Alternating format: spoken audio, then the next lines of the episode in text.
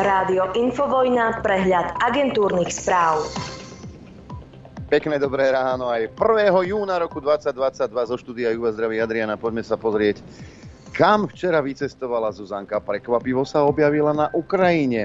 E, prezidentka pricestovala včera ráno na Ukrajinu. V Kieve sa stretla s prezidentom Zelenským a vystúpila s príhovorom pred poslancami ukrajinského parlamentu. E, pri stretnutí so Zelenským povedala, za to, že bránite svoju krajinu, platíte obrovskú cenu. Slovensko stojí pri vás, pán prezident, napísala na Facebooku. Prezidentka Zuzana Čaputová prehovorila aj v ukrajinskom parlamente. Potvrdila, že Slovensko dodá ich krajine húfnice Zuzana. Myslím si, že by si Zuzka mohla začať a rovno tam ostať. Vieme, že okupantov z vašej krajiny nevyženú naše balíčky liekov a potravín. Vaši obrancovia potrebujú vojenský materiál a výstroj. Preto pomáhame a budeme ďalej pomáhať aj v tomto smere. Prednedávnom to bol obranný systém S-300 či odmiňovacie zariadenia, munícia. Onedlho to budú hufnice Zuzana. A hovoríme o tom aj s našimi partnermi a spojencami, že to, čo Ukrajina potrebuje, nie je len humanitárna, ale aj vojenská pomoc. Čaputová je druhou hlavou štátu po polskom kolegovi, ktorý vystúpil v ukrajinskom parlamente v čase vojny. Ukrajinské médiá zaujalo aj to, že Zuzana prirovnala Putina k Hitlerovi. Putinovi podľa nej nejde o kúsok Donbasu či Krym, chce Ukrajinu zničiť, pretože ste iní, povedala prezidentka Čaputová pri hovore poslancom Ukrajinskej verchovnej rady. Budovali ste otvorenú spoločnosť a ekonomiku, posilňovali ste právny štát a bojovali ste proti korupcii. A svojím spôsobom života ste denne dokazovali, že z homo sovietikus už nechcete mať nič spoločné. Čaputová počas návštevy Ukrajiny slúbila, že jej Slovensko pomôže štyrmi rôznymi spôsobmi vrátane vojenského materiálu či asistencie pri vývoze obilia. Nemôžeme s vami bojovať so zbraňou v ruke, ale chceme vám povedať, čo môžeme urobiť a čo robíme, povedala s tým, že sa postaráme o tých, ktorí museli utiecť pred vojnou. Prezidentka Čaputová dokonca vyhlásila, že Ukrajina patrí do Európskej únie a bude jej súčasťou. Slovensko a ja osobne urobíme všetko preto, aby sa tak stalo čo najskôr a budem o tom aj naďalej hovoriť s ďalšími lídrami, zdôraznila v príhovore v ukrajinskom parlamente. Podobne ako premiér Heger, aj Čaputová slúbila Ukrajincom, že im pomôže čo najrýchlejšie vstúpiť do Európskej únie. Zuzka, čo tak pomáhať doma na Slovensku? Poďme do reality. Protesty učiteľov budú odborárske a nestranické, oznámil predseda odborov Pavel Ondek. Reagoval tak na fakt, že sa k ním chceli pripojiť minister školstva a financií. Učitelia budú protestovať za vyššie platy 15. júna o 13.30 na námestí SMP v Bratislave, odkiaľ chcú pochodovať pred parlament. Odborári reagovali na fakt, že minister školstva Branislav Grehling a minister financií Igor Matovič sa chceli postaviť do čela protestov spolu s učiteľmi.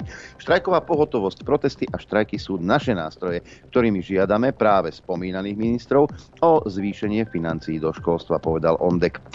No, inflácia v eurozóne podľa predbežných údajov vyskočila na nový rekord 8,1% a zrýchlil sa aj rast spotrebiteľských cien na Slovensku. Aktuálne dáta môžu presvedčiť viacerých členov Rady guvernérov Európskej centrálnej banky, aby podporili razantnejšie zvýšenie úrokových sadzieb. Milá Zuza, čo tak riešiť takéto veci? Čo? Jaj, to je iné. To sa, to sa nerobí. Na našich občanov sa z vysoka kašle. Ústredný krízový štáb neukončil platnosť mimoriadnej situácie, čo bolo predmetom včerajšieho rokovania. Dôvodom bolo podľa ministra vnútra Romana Mikulca odporúčanie rezortu zdravotníctva a aj vyhlásenie Svetovej zdravotníckej organizácie, ktorá považuje pandémiu covidu za neukončenú. Ani situácia na Ukrajine nie je pokojná, musíme rátať aj s tým, že príde ďalšia vlna, povedal Mikulec. Poďme aj do zahraničia. Emmanuel Macron vyzval Putina, aby ukončil blokádu ukrajinských prístavov podľa podmienok stanovených v rezolúcii OSN. Podľa francúzského prezidenta by to umožnilo odminovanie prístavov a obnovenie dodávok. Lavrov tvrdí, že Rusko je ochotné odblokovať ukrajinské prístavy, ak ich Ukrajina odmínuje. Ruský minister zahraničia to vyhlásil necelý týždeň potom, ako ukrajinský minister Kuleba označil za vydieranie inú ponuku Ruska, keď Moskva vyhlásila, že s blokádou prístavov prestane výmenou za zrušenie medzinárodných sankcií. No a ruský minister zahraničných vecí Lavrov príde 8. júna do Turecka, aby rokoval o možnom koridore v Čiernom mori pre export poľnohospodárskych produktov, oznámil to šéf tureckej diplomacie. Joe Biden žije vo svojom svete, oznámil, že USA dodajú Ukrajine ďalšiu vojenskú pomoc v hodnote 700 miliónov dolárov, vrátane raketových systémov a munície, aby v obrane pred ruskou inváziou dokázala presnejšie zasiahnuť kľúčové ciele na, boisku. Zdôr zdôraznil, že Washington nechce vojnu medzi Severoatlantickou alianciou a Ruskom.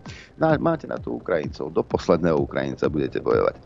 Gazprom od dnes zastavuje dodávky plynu dánskej energetickej spoločnosti Orsted aj britskej firme, firme Shell Energy Europe.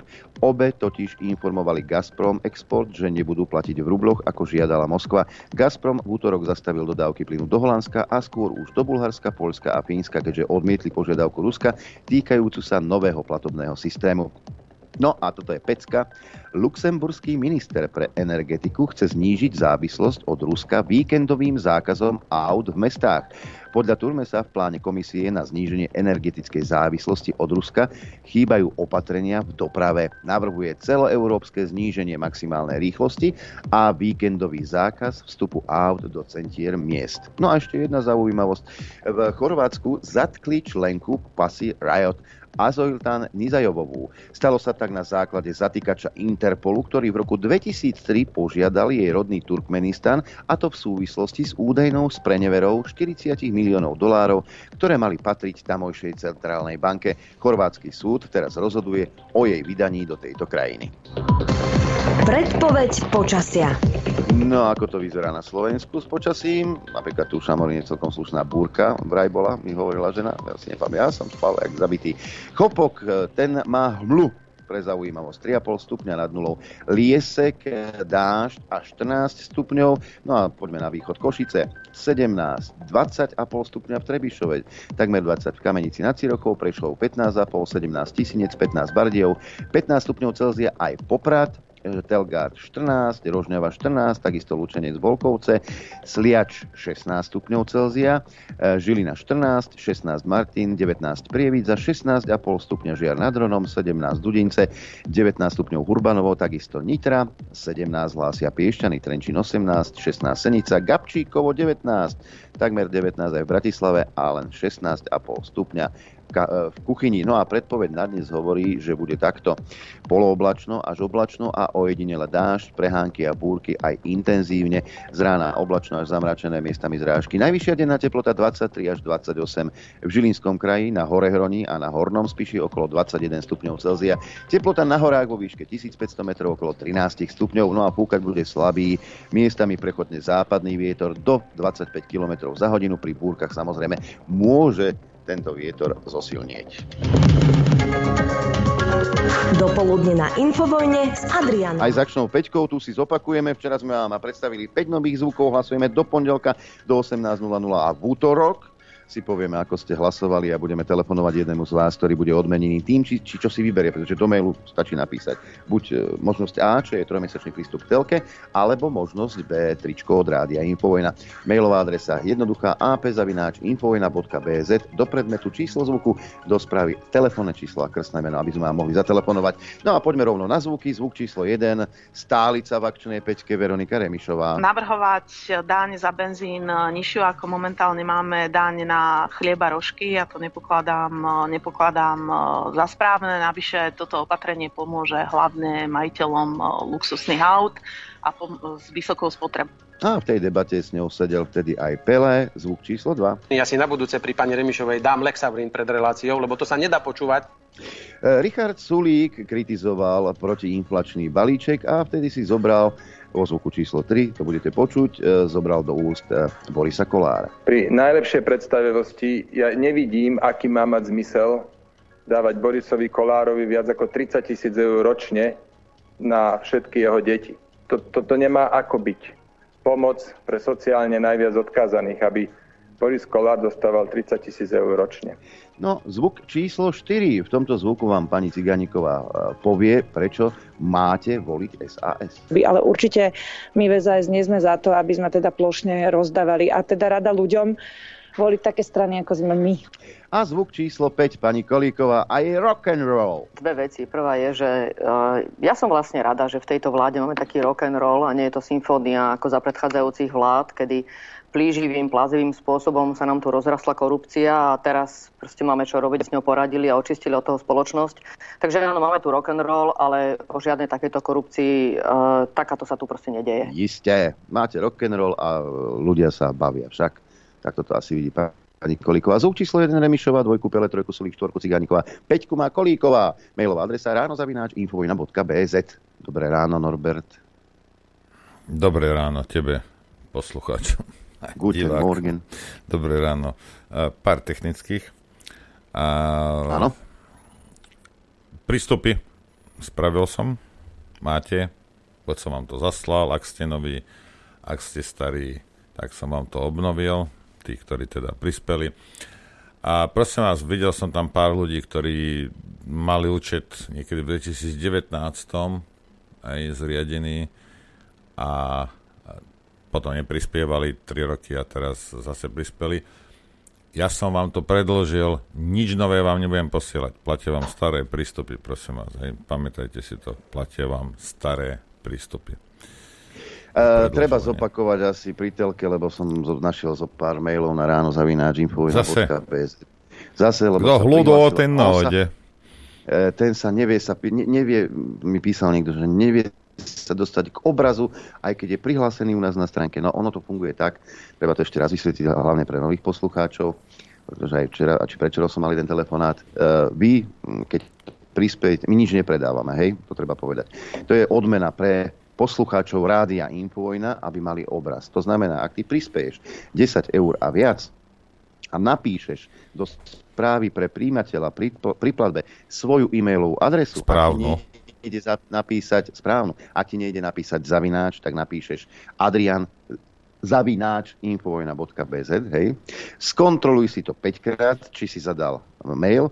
Ak si prispel 10 mája, 11. mája, 25.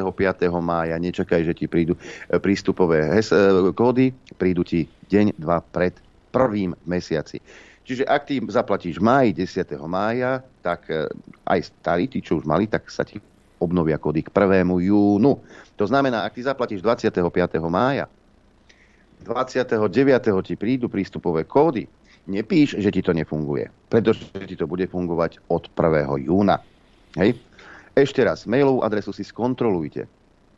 Trikrát, štyrikrát, aby sa nestalo, že potom, keď Noro robí kódy, tak um, pošle na adresu, ktorú ste uviedli a tá adresa buď neexistuje, alebo to pôjde niekam úplne inam. Hej? Takže toľko k tomu. Od prvého v mesiaci. Ty, ty prispieješ, ešte raz poviem, možno dnes, hej, sa rozhodneš, že chceš vidieť tieto dva ksichty. Ty prispieješ dnes 10 a viac euro, tak prístupové kódy budeš mať od 1. júla. Tí z vás, ktorí už v minulosti mali prístupové kódy a potom, ako Noro spomínal, že dva roky alebo možno tri mesiace neprispel, tak nemal obnovené, tak sa ti ten prístup obnoví na ten mail, ktorý si poslal pred tými troma mesiacmi alebo tromi rokmi. Čiže len sa ti predloží teda e, možnosť sledovať aj obraz rádia Infovojna. Houk, dohovoril som.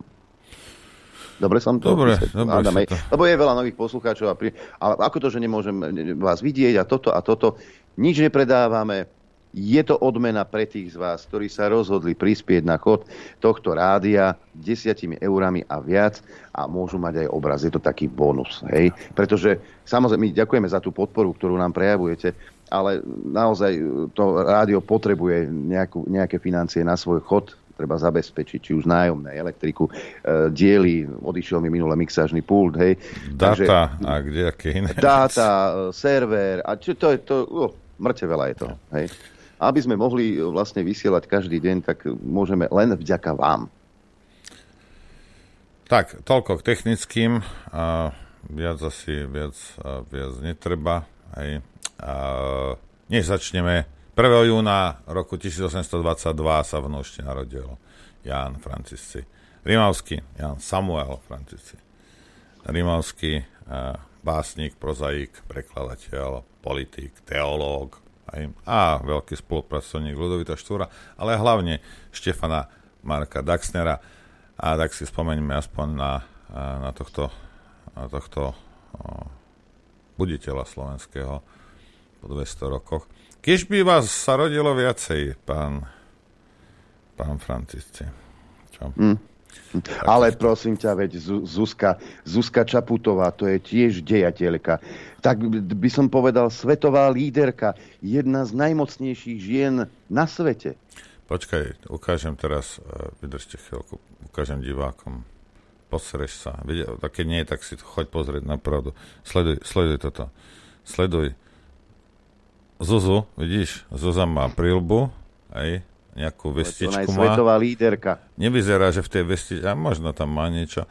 Uh, kolobežku neviem, kde má, aj to je jedno. Ale teraz sa pozeraj, hej, tak oni sú, uh, oni si išli urobiť teda photoshoot s tými vestičkami a s oným a s prilbičkou. Ale tento vedľa nej, táto vedľa nej, tá nemá ani vestičku, ani, ani tento, ani tento, ani tento, tak neviem. Hej. Ale fototermín musí byť. No ale ťa. mňa zaujíma, rozumieš, dobre, o týchto, ja neviem, kto je toto, toto bude asi nejaká, nejaká neviem čo, to je jedno. Ale tohto to vidíme, že je kameraman. Hej. A teda, keď je to taká nebezpečná zóna, hej, a teda, že Zuza musí byť, dobre, že nemá skafander, veď ako v pohode, hej, veď treba ju chrániť. Či život tohto chlapíka je menej, menej. cenný? Alebo Jasné, že hej. tuto sú vzadu nejakí potentáti ešte, asi koľky sú, 6, 7, čo majú tie prilbičky a ostatní nemajú. Aj? A teraz čo, Zelenský nemá už ani oné, nemá už ani prilbičky? Ale Mal do, do prvého dekatlanu zabehnúť a kúpiť si nejaké, alebo teda im. A rozumiete, keď sa pozriete na tú fotku, aj tá fotka, proste, keď nie si úplne vymetený, aj, to znamená, že sa zamyslíš nad tým, čo vidíš, hej, tak si musíš povedať, že koľko, ako, za, čo, prečo, hej, k čomu je to dobré.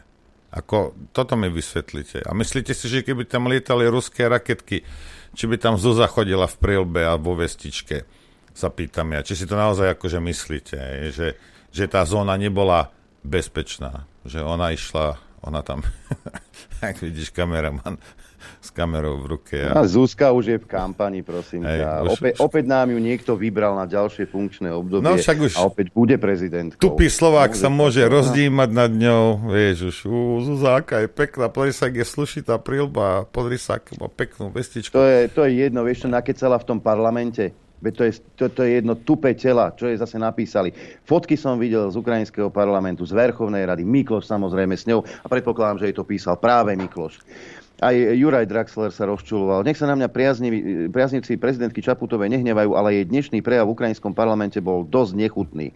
Zopakovala každé väčšie propagandistické kliše o tomto konflikte a zaklincovala to ako inak prirovnaním Putina k Hitlerovi. A ako by tá zbierka manipulácií neznela dostatočne trendy, stihla aj pochváliť vraj biografiu o ruskom prezidentovi od Máši Gesenovej. To je bývalá riaditeľka ruskej verzie američanmi platenej propagandistickej stanice Rádio Slobodná Európa, transrodová aktivita aktivistka, ktorá vyžaduje, aby sa o nej hovorilo nie ona alebo on, ale oni. A oslovovaná bola... Onvo. No, onvo. A ktorá je za to, aby sa zrušil inštitút manželstva. To už skolilo aj ultraliberála, ako som ja. A samozrejme to, že, bola doslova, že to bola doslova znôžka kliše, nič viac. Nebráni domácim propagandistom v tom, aby to označovali za mimoriadne silný prejav. Prezidentka tak úspešne nadvezuje na svojho predchodcu, Andrej Kiska si dával záleže, aby svedomito opakoval americkú propagandu. A tak napríklad povedal, nikdy som nevidel toľko nešťastných ľudí ako na Kube, hoci Kuba objektívne patrí medzi vyspelejšie krajiny Strednej Ameriky a ekonomicky ju ničí najmä nehorázne americké embargo. Napriek tomu majú hlavné sociálne parametre lepšie ako väčšina susedných krajín, či veľmi vyspelé zdravotníctvo a slušnú vedu. Čapútová je v tomto propagandizme dokonca ešte oveľa otrockejšia ako Kiska a pokryteckejšia. Človek by jej možno tie pózy starostlivosti o dobro ľudstva aj veril, keby sa nedávno spokojne nevyškierala na fotkách s ministrom zahraničných vecí krajiny, ktorá pred rokom v priebehu týždňa zavraždila 60 detí pri ostrelovaní palestínskych obydlí. Keby aspoň slovkom podporila najznámejšieho odhaľovača vojnových zločinov na svete Juliana Assangea, ktorému hrozí vydanie do Spojených štátov a doživotné väzenie. A keby sa pred pár mesiacmi tak spokojne neproducírovala v Spojených Arabských Emirátoch, krajine vystavanej na modernom otroctve. Je to farizejka, nakecala tam, ja som, ja som si dal tu na, ja som si vypočul celý ten prejav a musím súhlasiť s Jurajom Draxlerom. To bola znôžka propagandistických fráz. Normálny človek by musel hodiť tyčku už po 5 minútach. Ja som sa udržal. A nie len on e, kritizuje. Kritizuje Zuzu aj e, Edo Chmelár. A nie len ju. V posledných dňoch sa usilujem sústrediť na písanie novej knihy a nekomentovať každú hlúposť, ktorá sa objaví na našej politickej scéne. Ale občas mám má pocit spoločenskej zodpovednosti donúti vyjadriť sa, nech to znie akokoľvek pateticky. Už viackrát som varoval, že tento, o tento štát môžeme prísť. Ale keď vidíte, že na jeho čele stoja lídry, ktorým sú záujmy Slovenskej republiky absolútne, ale že absolútne ukradnuté, nemôžete sa zbaviť pocitu, že ten deň je bližšie, ako sme si mysleli. Heger včera hlúpo klamal, keď tvrdil, že jeho požiadavky boli na samite Európskej únie akceptované. Existujú totižto nespochybniteľné dôkazy, že ropnú výnimku pre Slovensko vybojoval Orbán, že slovenský premiér naopak presviečal Maďarského, aby prijal bruselské požiadavky. Heger dokonca nepodržal ani Českú republiku, ktorá požadovala v rámci zákazu dovozu ropných produktov 18-mesačnú výnimku, pretože nemá vlastnú rafinériu. Povedzte mi, čo je to za premiéra, ktorý na vrcholnom stretnutí hlav štátov a vlád nezastáva záujmy Slovenskej republiky, na čo jediné má mandát, ale záujmy Európskej komisie a Spojených štátov. V každej slušnej krajine, to slovo majú predsa tak radi, by to bol automatický dôvod na demisiu. Namiesto toho sa pozeráte na tie bezduché tváre, ktoré by mali byť predsa za normálnych okolností tými najvyššími elitami, ktoré by mali mať najvyššiu autoritu našu a ku ktorým by sme mali vzliadať spoliehajúce na ich múdrosť. Vzbudzuje však vo vás rešpekt Ursula von der Leyen, Charles Michel, Joseph Borrell. Najšialenejšie nie je to, že keď tieto bábky tvrdia, že sa musíme odstrihnúť od ruskej ropy, ktorá bola pre nás najlacnejšia a najspolahlivejšia, že nás to bude všetkých veľmi bolieť, ale musíme to urobiť, lebo Ukrajincov to boli viac. Najstrašnejšie je to, keď my všetci toto všetko príjmame ako také telce, ktoré sa vybľačali cestou na bytúnok, ale na porážku už idú odozdania mlčky. Podobne ako Heger, pre ktorého je pochvala Bruseli alebo 10 minút pred CNN viac ako práca pre svojich občanov, sa aj Zuzá Čaputová opája seba prezentáciou v zahraničí bez toho, aby si uvedomila dôsledky. Viem si predstaviť, že mnohí jej fanúšikovia budú považovať jej včerajší vášnivý prejav v ukrajinskom parlamente za oslnivý, štátnický, ale dovolte mi, aby som vám vysvetlil, prečo bol naopak demagogický, nezodpovedný a nebezpečný. Odlianeme teraz od toho, že Zuzana Čaputová sa ešte donedávna dušovala, že nechce ísť robiť do Kieva vojnovú turistiku a namiesto toho tam prišla predviesť vojnový cirkus aj so všetkou tou komickou výstrojou, ktorá aj bola vo vyčistených a extrémne strážených priestoroch, síce zbytočná, ale to predsa nešlo o bezpečnosť, ale o mediálny obraz odvážnej prezidentky však áno. Oveľa podstatnejšie je, že v Kieve predniesla Zuzana Čaputová extrémne demagogický až šovinistický prejav, proti ktorému musím protestovať nielen ako historik, ale predovšetkým ako hrdý občan Slovenskej republiky. Hneď na úvod zdôrazníme, že Ukrajina Ukrajine nepomôžeme tým, keď ju budeme chlácholiť ako malé dieťa, ale keď jej budeme hovoriť čistú pravdu a keď jej nebudeme sľubovať to, čo nemôžeme splniť. Cesta Ukrajincov do Európskej únie bude ešte veľmi dlhá a čím skôr to pochopia, tým to bude pre nich ľahšie. Zuzana Čaputová sa môže robiť peknou, koľko len chce, ale ona sama nemá ani kompetencie, ani politické zručnosti na to, aby tento proces ovplyvnila. Urýchliť by ho mohla do istej miery jedine tým, keby Ukrajincom neklamala a namiesto medových motúzov im úprimne vysvetlila, vysvetlila, čo ich čaká, čo sa od nich žiada a kde musia pridať. Za také nehorázne bláboli, ako Putin chce Ukrajinu zničiť, pretože ste iní, pretože ste budovali otvorenú spoločnosť a ekonomiku, posilňovali ste právny štát, bojovali ste proti korupcii, si síce môže vyslúžiť standing ovation od súčasnej chunty, ale nič to nemení na tom, že Ukrajina je najskorumpovanejší štát v Európe. Je krajine nezodpovedné maľovať im rúžovú budúcnosť bez splnenia konkrétnych úloh, ktoré sme museli splniť aj my, aj každý, kto chcel do Európskej únie vstúpiť. Najhoršie sa mi počúva tá časť prejavu, kde neuveriteľne nechutným demagogickým spôsobom prepisovala ukrajinské, ruské, ale aj naše dejiny. Konflikt na Ukrajine sa podľa nej začal dávno pred Majdanom a to tým, že Rusi popierali ukrajinskú identitu a ich jazyk. Toto je úplná bezočivosť. Ak sa rozpamätáte, že po protiústavnom prevrate v roku 2014 nezabúdajme na vtedajší právny stav, aj keď vám nový režim navráva niečo iné. Začali ukrajinské úrady zakazovať práve ruský jazyk, obmedzovať práve národnostné práva Rusov a dokonca fyzicky napádať práve ruskojazyčných obyvateľov Krymu. Tára dnes myslí o posilňovaní právneho štátu v čase, keď sú zakázané najsilnejšie opozičné strany a médiá a o boji proti korupcii. V čase, keď sa na Ukrajine darí oligarchom, tak ako nikdy predtým a Zelenského meno figuruje v Pandora Papers, môže naozaj len rozprávkarka Čaputová. Až primitívne vyznala, e, vyznela jej snaha dodať československým légiám antiruský charakter. To, že v auguste 1914 vznikla prvá česká jednotka práve v Kieve, znamená len to, že ju schválil osobne ruský cár Mikuláš II. To, že naše légie držali v šachu celé Rusko, je demagógia ako hrom, pretože časť legionárov, aj keď menšia, sa chcela radšej pripojiť k Rusku, ako vytvoriť nový štát a hlavným cieľom našich vojakov generála Štefánika osobne bolo ísť domov, nie bojovať proti Rusom. Prirovnávať československých legionárov k súčasným ukrajinským bojovníkom je proste nechutné. No najviac ma na Čaputovej prejave znepokojil jej e, viac či menej skrytý šovinizmus a otváranie, otvorené štvanie do vojny. Prezidentka otvorene povzbudzovala Ukrajincov. Vy ste antirusko, ako by už nešla na Oputina, ktorého prirovnala Hitlerovi. Tešila sa, že z Ukrajiny urobili Putinov Afganistan, vyjadrila obdiv nad tým, že ruské vojenské lode poslali tam, kam patria a slúbila im ďalšie zbranie. Úplne sa pozabudla a začala im sľubovať všetko, hoci na to nemá žiadne právomoci. Nechala sa dokonca počuť, že pomôžeme vám aj s vývozom obilia a ďalších tovarov, ktoré dnes Putinov režim cynicky konfiškuje alebo blokuje v ukrajinských prístavoch.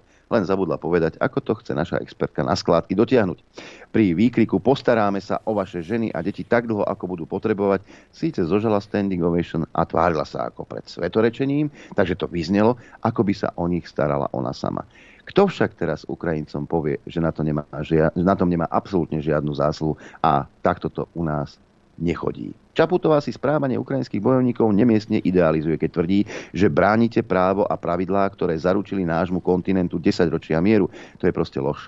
Ukrajinci bránia svoje územie, ale o pravidlách nevedia nič. Prezident Zelenský v jednom kuse klame a vydáva protirečivé vyhlásenia. Je absolútne nepredvídateľný a nečitateľný. Keď zájde s klamstvami príďaleko, nájde si obetného baranka, ako včera, keď náhle odvolali ombudsmanku Ľudmilu Denisovu. Bol to jej úrad, ktorý šíril neoverené správy o údajných sexuálnych útokoch a iných vojnových zločinoch ruských vojakov. Nič z toho sa nepotvrdilo. Zelenský sa však neospravedlnil, iba ju dal odstrániť. Čo teda Zuzá robila v, Čap- v Kieve?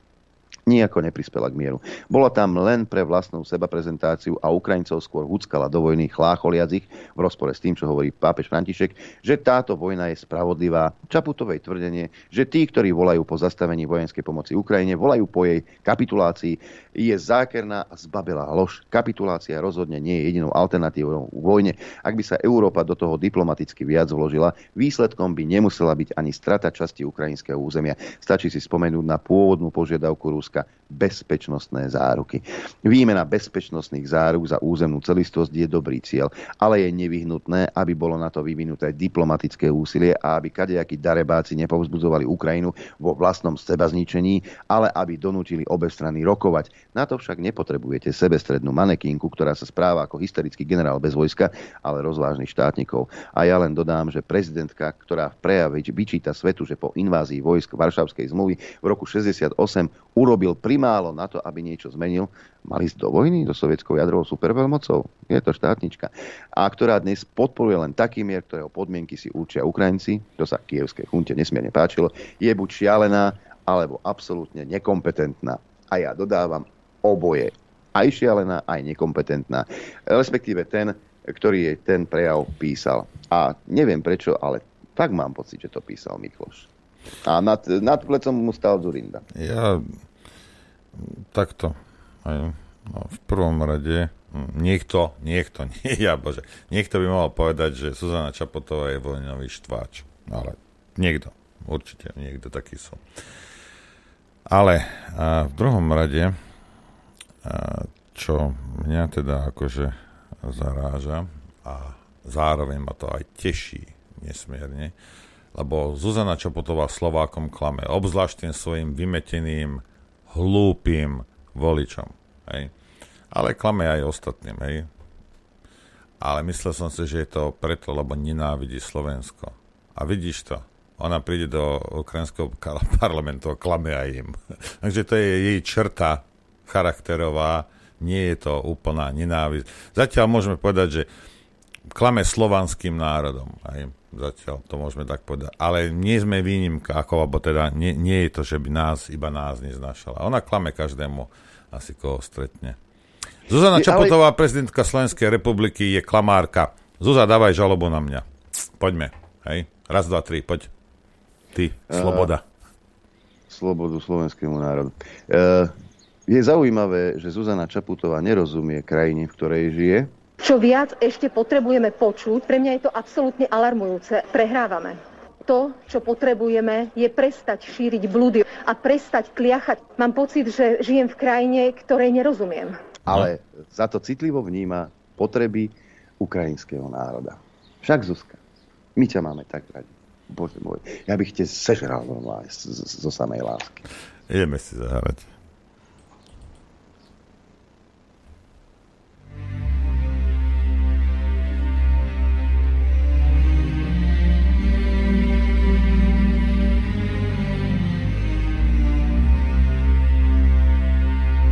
Počúvate Rádio Infovojna.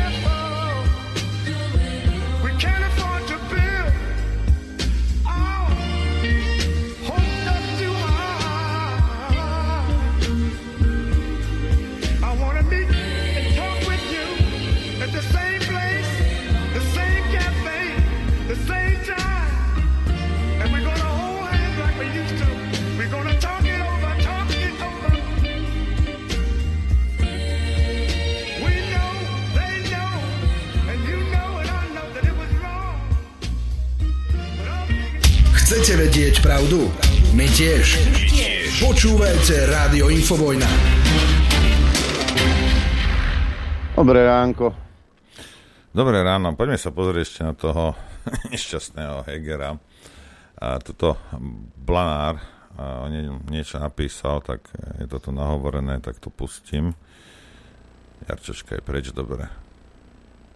Poďme sa pozrieť. Podpredseda Smeru Juraj Blanár nenechal nitku suchú na premiérovi Hegerovi. Výsledky samitu Európskej únie podľa neho pre Hegera skončili fraškou. A potom, čo Európska únia pristúpila na Orbánovu podmienku v súvislosti s dodávkami ropy z Ruska, hovoril o jeho veľkom trapase a napísal. Falošná hra premiéra Eduarda Hegera. Európsky lídry sa nedohodli. To je výsledok ich aktuálnej diskusie o odpojení sa od ruskej ropy. Spomínate si, ako nedávno o okamžitom odpojení rojčil premiér Eduard Heger či pani prezidentka Čaputová. O to trápnejšie mi pripadá vyjadrenie premiéra, že na samite boli prijaté podmienky Slovenska. Veď on sa chcel odpojiť bezpodmienečne a okamžite. Ale pravda je pri tej našej bábkovej vláde väčšinou inde. Nemecký minister hospodárstva Habek už pred pár dňami priznal, že medzi európskymi krajinami nie je a nebude v tejto otázke konsenzus. A myslím si, že tým nehovoril len o odmietavom postoji Maďarska, ktoré si na prvé miesto postavilo svojich občanov. Vidíme to napríklad pri regulovaných cenách na benzínových pumpách. A keďže tragédiou nášho premiéra Hegera je, že ho všetci v Európe prehliadajú, ako nedávno francúzsky prezident Macron na pamätnom videu, ktorý zámerne prehliadol Hegera a nepodal mu ruku, tak súčasná akceptácia slovenských požiadaviek znamená jediné že vďaka príčetnosti cudzích štátov nebude Slovenská republika drasticky odpojená od ropy a plynu. Dúfam len, že vydrží čo najdlhšie, pretože Slováci sú už dostatočne zaťažení vysokými cenami v obchodoch za služby či energie. Hrdinskú snahu Eduarda Hegera dostať Viktora Orbána na spoločnú palubu Európskej únie maďarský premiér po stretnutí diplomaticky radšej ani nekomentoval. A na akú palubu ho chcel Heger vlastne dostať, keď nakoniec lídry ustúpili maďarskej podmienke o zachovaní dodávok ropy cez ropovody, čo napokon pomohlo aj Slovensku. Paradoxne, keby ho na tú palubu dostal, tak by Slovensko bolo okamžite odstrihnuté od ropy, čo by znamenalo ešte ďalšie drastickejšie zdražovanie. Čo k tomu dodať? Smutné je, že túto falošnú hru Hegera hrajú všetky mainstreamové médiá s ním, ale ľudia na Slovensku si vedia urobiť skutočný obraz aj bez nich.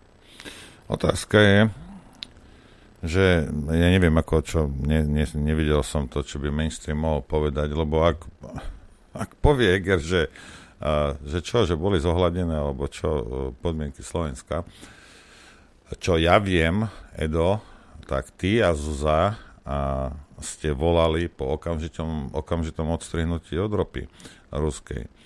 Takže, e, a to sa nestalo. Aj? To, čo ste vy dvaja chceli, a chceli ste potopiť Slovensko, hej, tak to sa nestalo. Tak o čom točíš? Nech mi niekto vysvetlí. Hej, a to je jedno, ale e, nech mi Heger vysvetlí, akože o čom točí. Hej, lebo ako kto, jak hlupý musíš byť, aby si vedel, že on a Zuzak chceli strich, strich, strich a teraz nebude strich a on povie, že že to, to sú akože splnené naše podmienky. Naše podmienky boli predsa, aby sme sa odstrihli, nie? Edo. A nestalo sa to. Nevedel si to presadiť. V záujme Slovenska sa odstrihnúť a, a vrátiť sa do stredoveku. Nevedel si to presadiť. Čo si to za politika? Čo si to za lídra svetového? Ty depko. Samozrejme, to nie len Orbán. Hej, sú aj iné štáty, ktoré, už som to vravel, tam za chrbtom sa mu schovávajú Orbánovi, ale chcú to isté lebo nechcú. Lebo ako náhle by si toto urobil, Ledo, tak máš polku Slovenska v uliciach a roztrájajú ťa jak, jak, jak špinavú ponožku, ktorej hm, charizmu máš. Hej. Možno, možno si e, Edko Heger e, teda zobral slova e, Magdy Vašáriovej k srdcu, ktorá tvrdí, že... Dovedete si představit situaci, že by politici šli proti většině svého vlastního národa? No mali by ísť. Aspoň teda tí politici, ktorí chcú byť pre budúcnosť a pre históriu štátnikmi. Sú veci, kedy sa musíte postaviť. To sa nedá s tým nič robiť. No, Možno si tieto slova zobral k srdcu Edko Hegera. Chcel ísť proti. Ale vieš čo, už si, už si na západe uvedomujú, alebo možno to aj niekomu doťukne, e, že ako to dopadne, keď budú brať len tú e, severomorskú drahú ropu, po prípade americkú. Televízia Markíza mala človeka priamo v Bruseli, a dianie na Rade európskych lídrov priamo v Bruseli sleduje Marek Gudiak. Marek, čo bude embargo na ropu znamenať pre Slovensko? Dobrý večer z Bruselu. Na začiatok poviem, že Slovensku išlo na tomto samite skutočne oveľa, pretože na ruskú ropu sme momentálne 100% odkazaní. Nemáme žiadnu alternatívu. No a vďaka výnimke, ktorú tu vyloboval Viktor Orbán, pretože Maďarsko je na tom rovnako, ako sme na tom my, tak sme získali, tak povediac, dážnik na účty za tankovanie. Vysvetlím to. Okamžite po ohlásení sankcií totiž poskočili ceny ropy na burze smerom nahor, išli veľmi výrazne hore. No a pre nás to znamená taký paradox, že nožnice sa otvorili viac ako doteraz a to znamená, že cena európskej severomorskej ropy išla hore výrazne vyššie ako tej ruskej z Uralu, ktorú my tak povediať stankujeme do našich nádrží v autách. Keď sa to premietne do cien na čerpacích staniciach, tak to šoférom na západe výrazne viac predraží tankovanie ako nám na Slovensku. No a priamo tu v Bruseli sme monitorovali, ako to teda je na čerpacích staniciach a ako to je s tými cenami za tankovanie.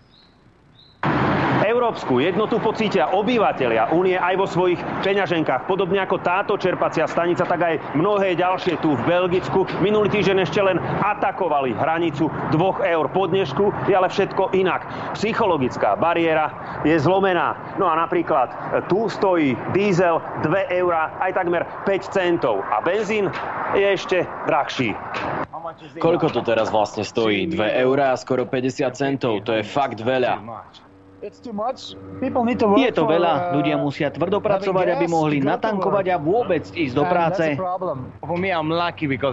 Som šťastný človek, že jazdím na motorke, no platím dvojnásobok toho, čo pred mesiacom. Sankcie na ropu urobili hrubú čiaru medzi tankovaním tu na západe a u nás v strednej Európe. Už teraz je to rozdiel. Za liter nafty napríklad tu v Belgicku zaplatíte o 16 centov viac ako u nás na Slovensku. Pri 60 litrovej nádrži je tento rozdiel až 10 eur. Ak by sa takýto rozdiel medzi ruskou ropou a tou európskou ešte prehlboval, tak to môže rozdiely v účtoch za tankovanie ešte viac zvýrazniť. Znamenalo by to, že by sa prehlbil cenový rozdiel medzi tým, čo tankujú na západ od nás, ktorí sa nespoliehajú na ruskú ropu a medzi nami, ktorí stále môžeme dovážať a spracovávať ruskú ropu. Verím, že vojna skončí. Pre všetkých na celom svete je to veľmi dôležité. Nemyslím si, že sankcie niečo zmenia. Podľa mňa je za tým niečo viac, o čom sa ale nehovorí. Bude to balíček, ktorý bude Rusko najviac bolieť, ale zároveň treba povedať, že ten balíček bude najviac bolieť rovnako aj e, Európsku úniu. Jednoducho odrezanie sa od ruskej ropy nás bude niečo stáť a tá cena bude e, vyššia cena palív na čerpacích staniciach, e, pomalší ekonomický rast a vyššia inflácia. E, Európsku úniu to nebude stať ani o cent viac, bude to stať Európanov, to je jedna vec. A na Markíze hovoria, že oh, 16 centov rozdiel medzi Belgickom a Slovenskom. A medzi Bratislavou a Rajkou je 60 centov rozdiel. To, to, je, to, je, to, to, to nie je hýka, nehýkate ako somáriky, hej, ale že Belgičania, ktorí majú trošku iné platy než Slováci, takže platia o 16 centov viac ako Slováci. Joj, koniec sveta ide však. Ale to, že my, my sme nemuseli, pretože máme tú lacnú ruskú ropu. No ale nevadí, Rusi, teda Rusko si po čiastočnom zákaze dovozu ropy do Európskej únie nájde pre svoju ropu iných kupcov. Uviedol to stály zástupca Ruska pri medzinárodných organizáciách vo Viedni Michail Ulianov. A, o, aké meno. V reakcii na pondelkové rozhodnutie samitu 27, ktorá počíta s ukončením dovozu väčšiny ruskej ropy do, do regiónu do konca roka. Čiastočné embargo na ruskú ropu je súčasťou nového balíčka opatrení a embargo sa stiahuje na ruskú ropu dováženú do Európskej únie po mori. Pre dovoz ropovodom bola po odpore Maďarska vyčlenená výnimka. Ako správne povedala včera, Rusko si nájde iných dovozcov, uvedol Ulianov a na reakciu na poznámku prezidentky Európskej komisie Uršuli Dielerke. No, takže uh, pozrite sa, uh, niekto hej, na tom zarobí Nikto na tom prerobí. Prerobí na tom každý Európan, vrátane každého Slováka, aj keď nemáš auto, aj keď nemáš motorku, aj keď jazdíš na elektrickej kolobežke a chlastáš sojové latečko, hej, nie tieto tú soju, tú kávu, hej, ti niekto musí doviezť, do, dovážať to teda s, s tým, že sú vyššie náklady. Každého jedného, každý jeden Slovák na to doplatí. Každý jeden. Jedno, či máš 90 rokov alebo 9 dní, každý jeden z nás na toto doplatí. Vďaka, Niekto... vďaka dobrému vedeniu nášho štátu. Áno. Niekto, niekto na tom zarobí, ty to nebudeš, o, o, nie. A zarobí na tom Slovna, poťažmo teda a Maďari. A zarobia na tom ropné spoločnosti západné, a, samozrejme. Hej. A zarobí Rusko. Hej. A Jediný, kto dostane po papuli poriadnu ekonomickú facku, si ty a ja a my všetci. Hej. Hm? A, a tlieskať tomuto, alebo si naivne myslieť, že Rusi teraz klaknú a pôjdu do zemlaniek a ja neviem čo, máte za choré predstavy, hej, lebo ty si myslíš, ja neviem čo, že streliš si do kolena a teraz Putin začne krývať, no zabudni na to, krývať budeš ty a nikto iný. Hej.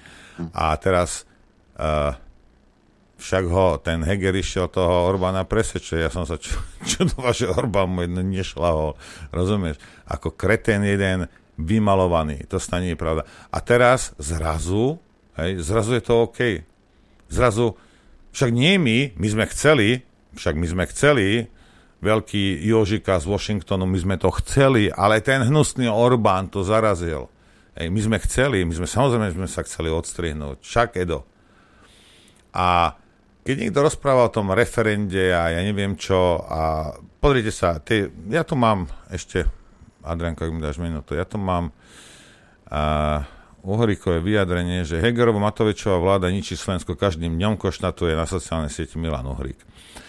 Ako príklad uviedol bruselské rokovanie o embargu na ruskú ropu. Premiér Heger namiesto toho, aby sa pridal Viktorovi Orbánovi, pomáhal vyrokovať pre Slovensko výnimku, tak urobil presný opak. Presvedčal Orbána, aby seba zničujúce embargo proti Európe podporil, veď to už hraničí s vedomou ekonomickou vlastizradou. Nehraničí, pán Ohrík, to je, je. Hej, a robí to vedomé. Hej. Lebo áno, je Edo slaboduchý uh, človek, ale až tak hlúpy nie je. Hej. Aj úroveň hlúposti je rôzna pri ľuďoch.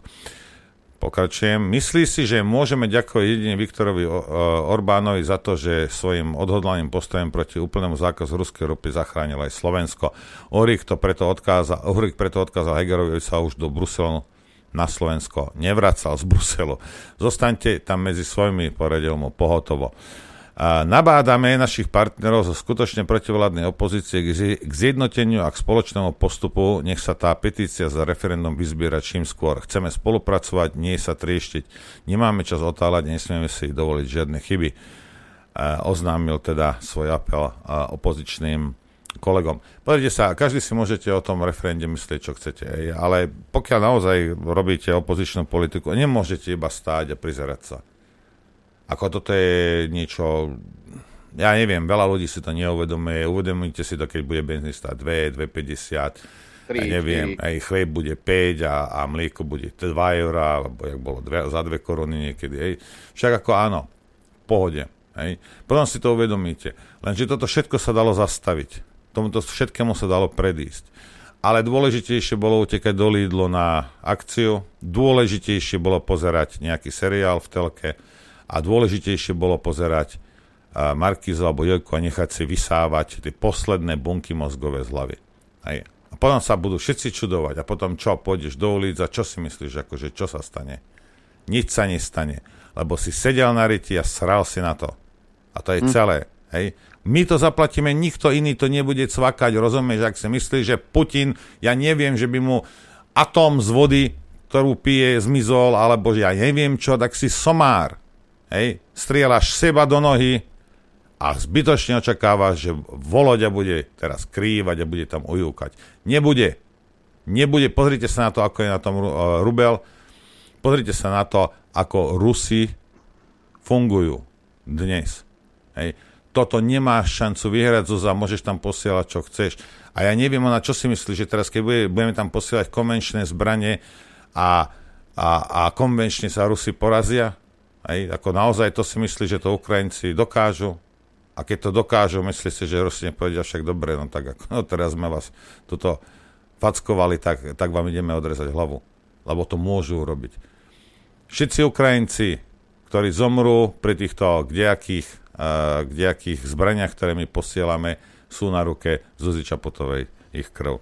Hej, či sa to páči niekomu alebo nie. Dávno sa malo sedieť pri stole a začať jednať. Lenže nie. Treba podporovať fašistov. Treba podporovať náckov.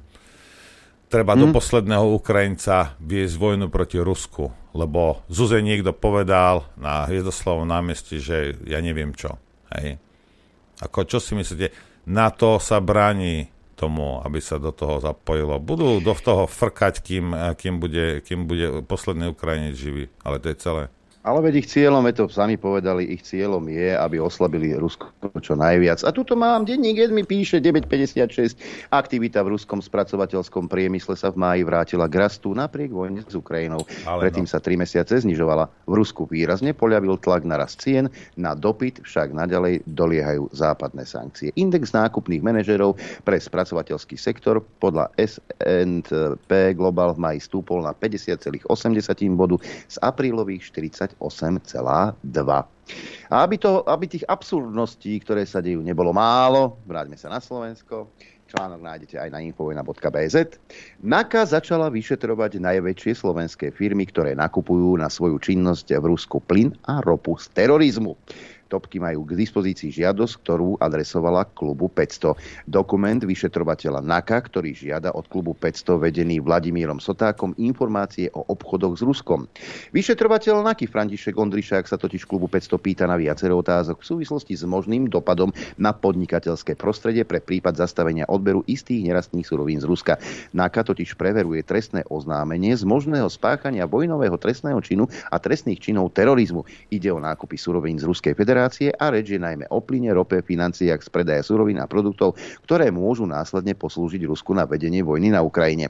NAKA má na vedenie klubu 500 viacero otázok, medzi nimi napríklad aj to, či klub vstupuje s politickými predstaviteľmi do odborných debát a či vypracúvajú odborné analýzy na ukončenie týchto obchodov ako formu sankcie voči Rusku.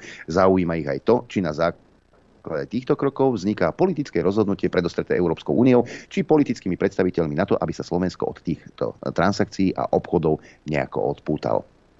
Čiže Niekto podal trestné oznámenie a NAKA sa vážne zaoberá tým, že klub 500 podporuje vojnu a terorizmus. Odporúčam pozornosť, e, milí vyšetrovatelia, keď už chcete byť taký spravodlivý a do detailov, alebo ten, kto podal trestné oznámenie, môžete podať trestné oznámenie aj na Richarda Sulíka, ktorý vybavil uh, uránové tyče do našich jadrových elektrární. A chcel by som upozorniť aj na prejav Zuzany Čaputovej e, vo Verchovnej rade, pretože toto tiež nemá s mierovými e, rečami nič spoločné. Ona vyslovene štvala do vojny. Čo tak sa pozrieť na prezidentku Čaputovú? Ja viem, e, prezidentku a prezidenta možno, možno e, teda súdiť len za vlasti zradu. Ale toto už hraničí s vlasti zradou, pretože Slovensku kreslí veľký terč na chrbát. A čo si myslíte, že ak západné krajiny nebudú mať dostatok energie, dostatok elektrickej energie, že sa nezariadia podľa seba? Vypočujme si pani e, Bobošíkovú, hej? Aby, to, aby bylo jasné. Současná energetická krize jasně ukazuje, jak to v Evropské unii skutečně chodí. Načení vyznavače Bruselu, včetně naší vlády, se chtějí semknout, více integrovat a všechno dělat společně.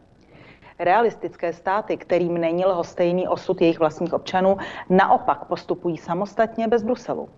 Uzavírají významné kontrakty o dodávkách plynu, obnovují provoz uhelných elektráren a prodlužují životnost jaderných reaktorů. Pojďme na to. Naplníme zásobníky plynu, slibuje TOP 09. A nejen to. Nejmenší vládní strana také podpoří vznik hlubší energetické unie v Evropské unii a energetické dodávky chce v Evropě zajišťovat společně a koordinovaně. Energetická bezpečnost bude také předmětem českého předsednictví Evropské unie. A všechno, co se zajištění energie týče, budou členské státy dělat samozřejmě společně. Alespoň tak zní deklarace politiků v řadě členských zemí. O energetické unii se jedná už třetím rokem.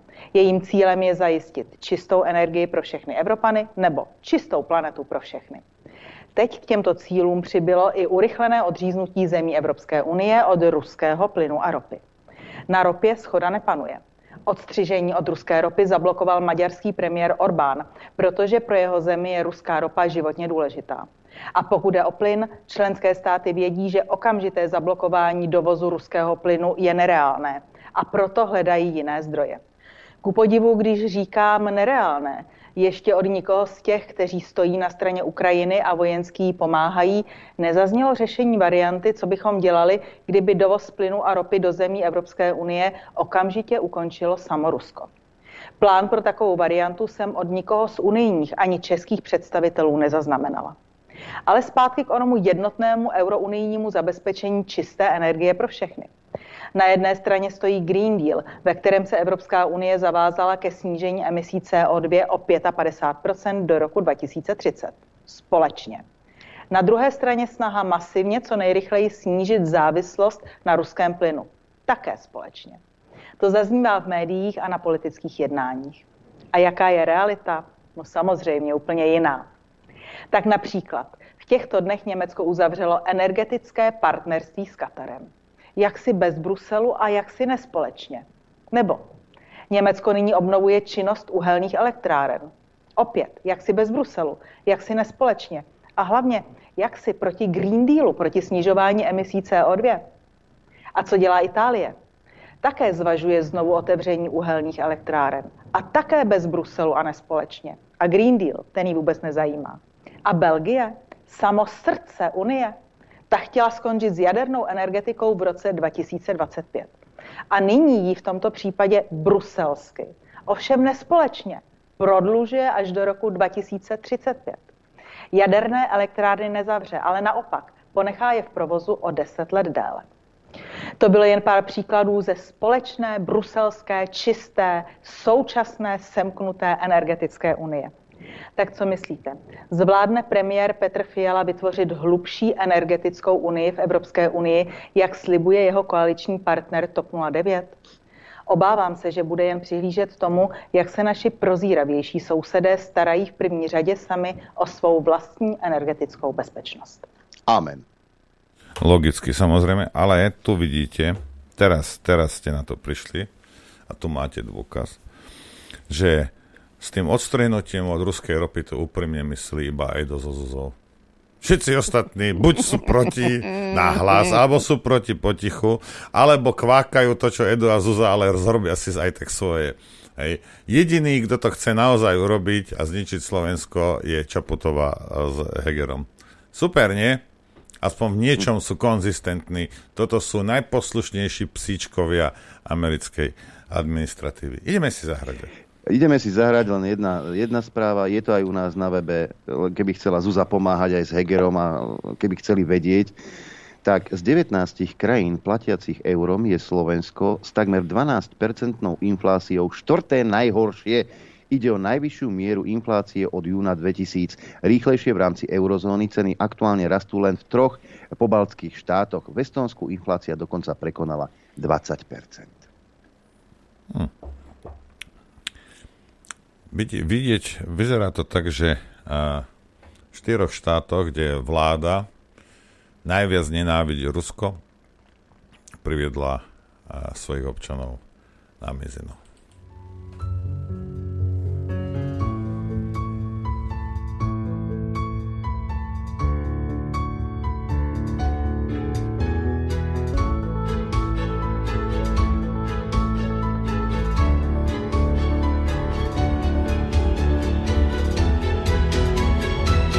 Počúvate Rádio Infovojna.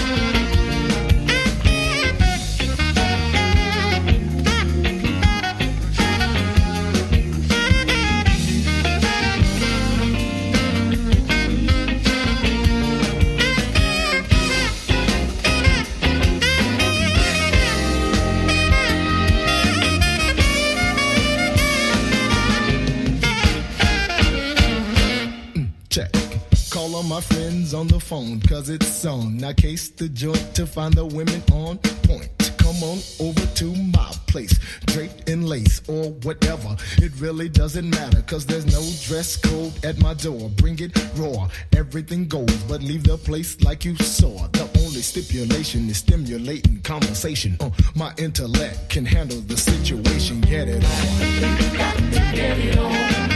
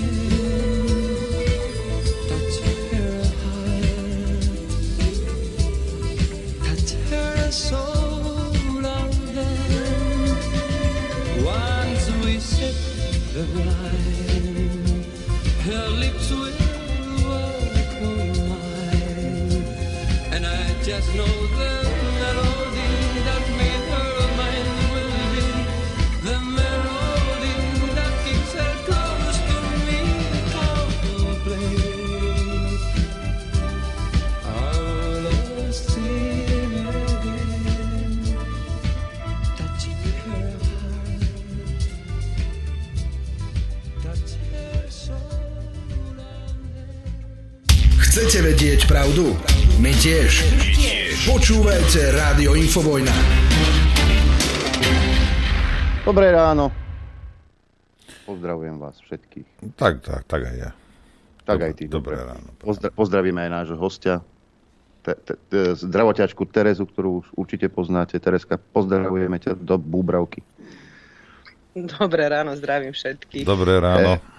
Keď niečo nevieme, tak sa opýtame. A opýtame sa človeka, ktorý je z toho prostredia, ktorý dennodenne sa stretáva s problémami. No počkaj, počkaj, ja viem, to, ty, chceš, ty, ty chceš zase nejaké múdrosti. Ja sa spýtam primitívnu otázku, ktorú každého Slováka trápi teraz. Hej.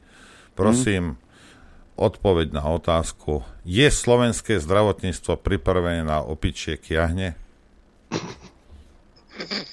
Čo sa smeješ? Ježišmaria. Tak, veď to pokapeme všetci ešte s bolákmi na onom. Všetci tu zomrieme. No Teraz, e, mňa by zaujímalo taký tínežer, taký tínežer, taký tínežer, či, si, či, či sa nepomýli, že či má alebo nemá tieto kiahne. No, sme alebo nie sme pripravení, lebo ja sa bojím. No, tak asi by sme sa mali bať všetci, lebo to nikto nevie, čo sa z toho od septembra vykluje, takže neviem. No, určite nie sme pripravení na nič. Zdravotníctvo je vo, vo mnoho lepšej forme, ako bolo pred dvomi rokmi, by som povedala. Čiže všetko v poriadku, nič na mieste. Také klasické slovenské. Ale, po, však, A- ale veď musí byť zdravotníctvo na poriadku pre Boha, veď, veď, e, veď e, povedali aj Remišova, aj Heger, aj Kolik, všetci hovoria, aj, aj Lengvarsky, veď my tu máme, sme presadili reformy v zdravotníctve. Tak už myslím si, že odtedy je na Slovensku sveta žiť zdravotníkom. Rozhadzujete prachy, kade chodíte, však áno, všetky, všetok materiál máte, ktorý k tomu potrebujete, e, lieky, ochranné, po, všetko máte. Tak ja neviem, akože, prečo si mi písala, že nič nefunguje. No, nefunguje nič, tak oni teda asi vedia, ako my sa na to máme dobre, keď asi nikto... Bola, čo nám vypadlo. Terka? Cenzúra. Aha. A, cenzúra. Cenzúra. Cenzúra. Cenzúra. Cenzúra. Už to začína aj na tom. Počujeme sa? Už hej. Áno, už to začína zase cez ten WhatsApp. Uh, neviem, či sa niekto teda bojí, že im niekto namieša niečo do infusky, alebo, alebo pre, pre istotu radšej chodia tak mimo republiku. Kto? To je, lebo sme sa nepočuli. No, tak, uh, hovorím, že tí naši politici určite vedia, ako to dobre funguje, keďže teda nejak nechodia tuto po našich zdravotníckých zariadeniach. Tak chodia Aha. inde. Chodia inde. No. Ja by som očakával, že teda keď má prísť ten plán obnovy, že bude, bu, bude veľmi dobre, ale zistujem, že z plánu obnovy dostanú peniažky len e, štátne veľké nemocnice. Do tých malých nepôjde nič. Uh, ja si predpokladám, že ani nikde nepôjde nič, lebo však čo by nám dali. Mm, ten stav momentálne v zdravotníctve je naozaj že zúfalý. Zúfalý je hlavne čo sa týka počtu personálu, to, toho personálu rapidne ubúda. Ja teraz nechcem, aby to vyznelo nejak snobsky, ale Bratislave naozaj hrozí, že, že jej to zdravotníctvo padne, pretože bratislavské nemocnice doteraz držali uh, poved- tak po našom povedané CPčkarky, čiže buď dievčatá, ktoré tu cez polné, áno. Čiže dievčatá, ktoré tu boli buď, buď e, z východu ďalekého, alebo tak, e, pretože ešte, ešte, ešte donedávna naozaj na východe bol taký stav, že tam boli čakačky e, na, na voľné pracovné miesta, čiže tam ešte tých sestier bol relatívne dostatok. Tuto v Bratislave ten nedostatok naozaj vyskakuje už niekoľko rokov dozadu. Uh, Takže to je jedna vec, čiže dievčatá, ktoré sem chodili stade, pretože nemali vzadu, teda mimo, mimo miesto, tak chodili do Bratislavy. Uh, druhá vec je že dievčatá, ktoré povedzme chodili do Bratislavy, lebo tu či už boli možno lepšie pracovné podmienky, alebo, alebo možno o niečo vyššie platy, tým, že to ten nedostatok zdravotníkov bol, tak, eh, tak dnes sa im už neoplatí chodiť do Bratislavy, nakoľko cestovné náklady sa im trošičku predražujú a keď ja neviem, Hovoríme o sestrách rokom- z okolia Bratislavy, že aj Malacký, Áno. Šamorín, pr- pr- pr- alebo Trnava, Mm, Senec. Áno, smrdáky, piešťany a tak. Čiže keď pred rok, pol rokom alebo tak precestovali, m, pretankovali do nádrže 200 eur, tak dnes je to 400 a to už naozaj není pre nich rentabilné. Čiže naozaj tieto dievčatá začínajú dávať výpovede a začínajú si hľadať miesto bližšie, čo nie je problém. Si dnes nájsť nájsť miesto. No, myslím si, že urobíme, urobíme protiopatrenie a zavoláme rovno uh, z, z linky normálnej, takej tej pevnej, ako by sa dalo povedať, lebo uh, nejak nám hapruje internet. Takže ideme na to. Tak. Hopla. A ideme telefonovať. Tak, prehodíme telefonické prístroje. Musíme to, Musíme tak, to spraviť takto, hej. Čiže bavili sme sa o tých cespolných, že naozaj aj ten, tá cena benzínu, lebo však baby dochádzajú, aj lístky cestovné idú hore. E, samozrejme... Navyše rú- rušia spoje, čiže obmedzujú, čiže tie dievčatá, napríklad ja mám kolegyňu, ktorej cesta trvá doma zhruba hodinu a pol uh, mes, týmito spojmi a ešte keď je medzi tým porušia nejaké spoje, tak naozaj ona, keď ide o 8 z roboty, o 11 je doma, čiže, čiže tie dievčatá chodia radšej autom a teraz sa im už autom neoplatí ísť, uh, takže ani jedno, ani druhé. No a dievčatá, ktoré sú z mimo, že teda bývali tu niekde na obytovniach a tak, tak, tak e, dnes, keď majú miesto doma, tak prečo by doma neostali, keďže e, plat majú de facto rovnaký, pretože tá platová tabulka platí na celom území Slovenska rovnako a sú doma, sú pri rodine, uh, majú nižšie náklady tým pádom na bývanie a na všetko. Takže v Bratislave hrozí, že Bratislava totálne klakne a my sme doteraz nemali problém s, nejak, s nejakým počtom personálu, dnes začíname zatvárať obmedzenia, obmedzujeme zdravotnú starostlivosť a v tom zmysle, že naozaj nemáme dostatok lôžok, pretože oddelenia musíme zavrieť a je to proste celé zle.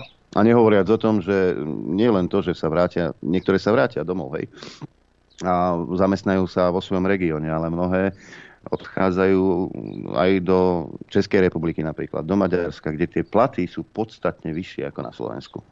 No to kočky napríklad, čo prichádzajú tak do Bratislavy, čo chodili z tých, z tých príhraničných oblastí alebo tak, čo majú bližšie do Čiech, tak dnes už naozaj rozdiel v tých platoch je pe- približne 500 eur medzi Českou a, zdra- a Slovenskou zdravotnou sestrou a mm, kilometrovo, ja, mm, kolegyne, čo majú tam, mám od Smrdák, tak do Bratislavy to majú 100 kilometrov a do nejakého hodonina 20.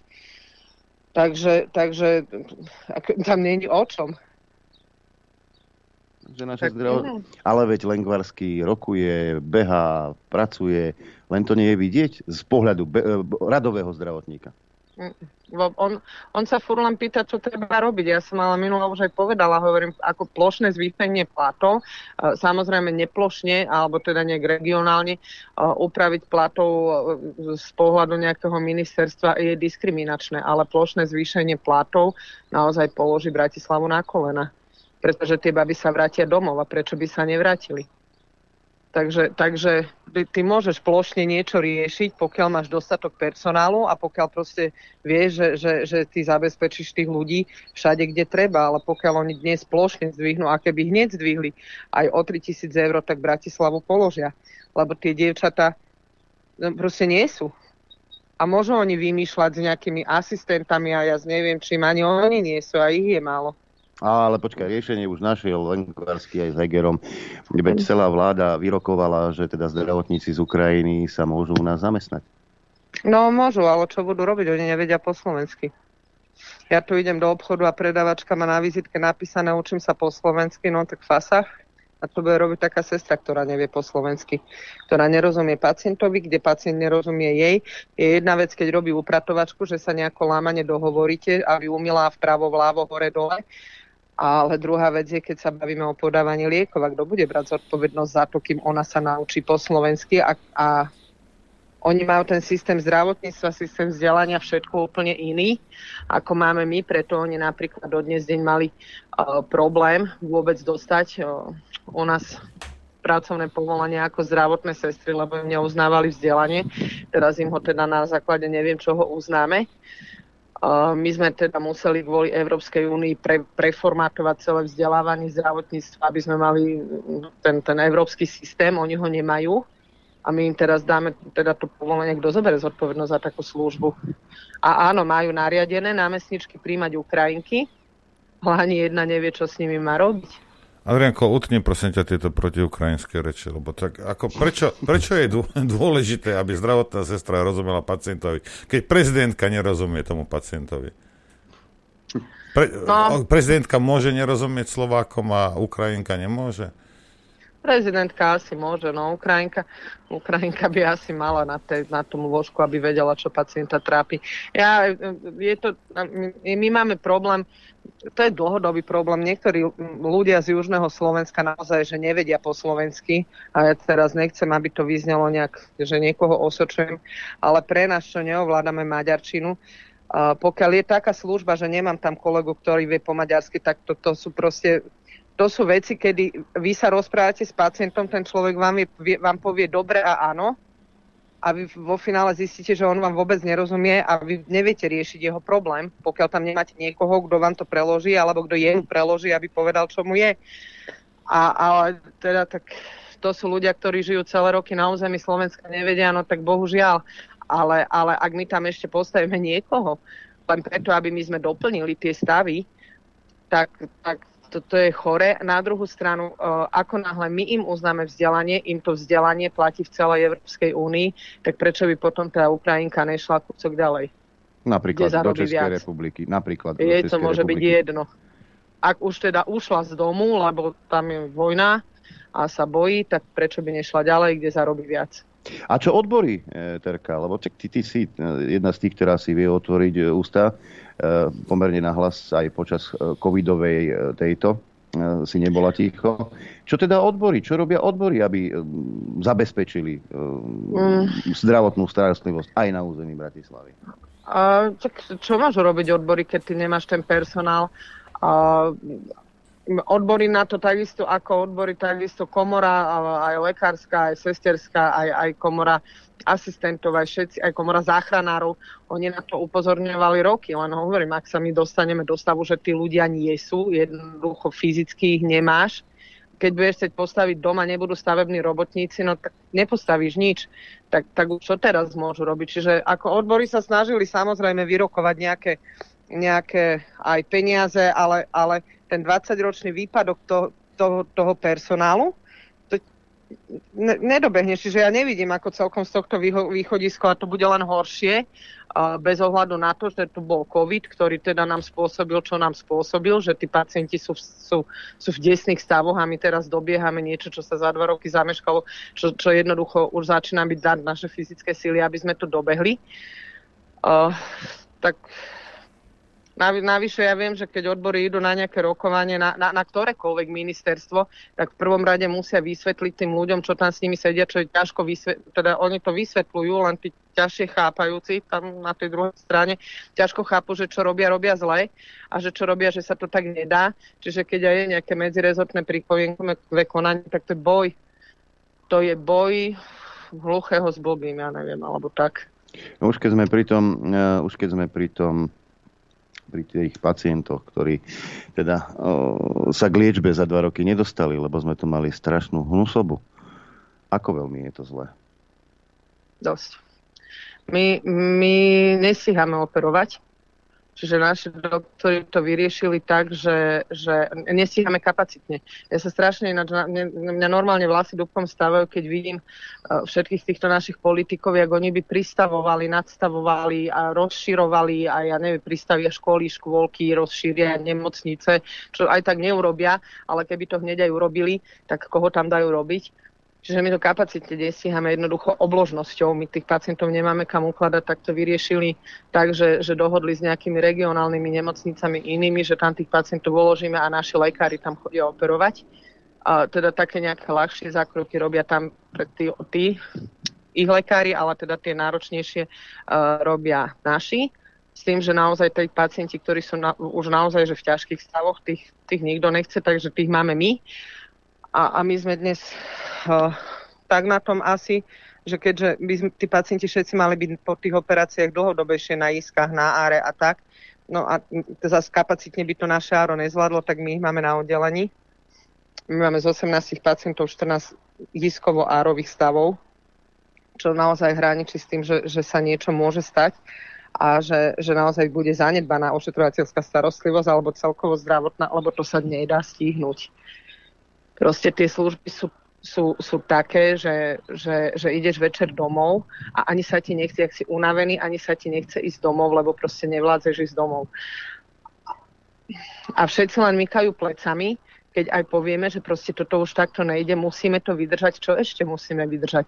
A oni keď tu od septembra začnú zase blbnúť s nejakými kiahňami alebo čímkoľvek a vráti sa to zase do tohto stavu, tak ja som povedala, že ja, dávam, ja končím, lebo to ja sa nedám zavrieť preto, lebo nejaký magor to proste potrebuje si dokázať tú dôležitosť, lebo doteraz nikoho nezaujímal.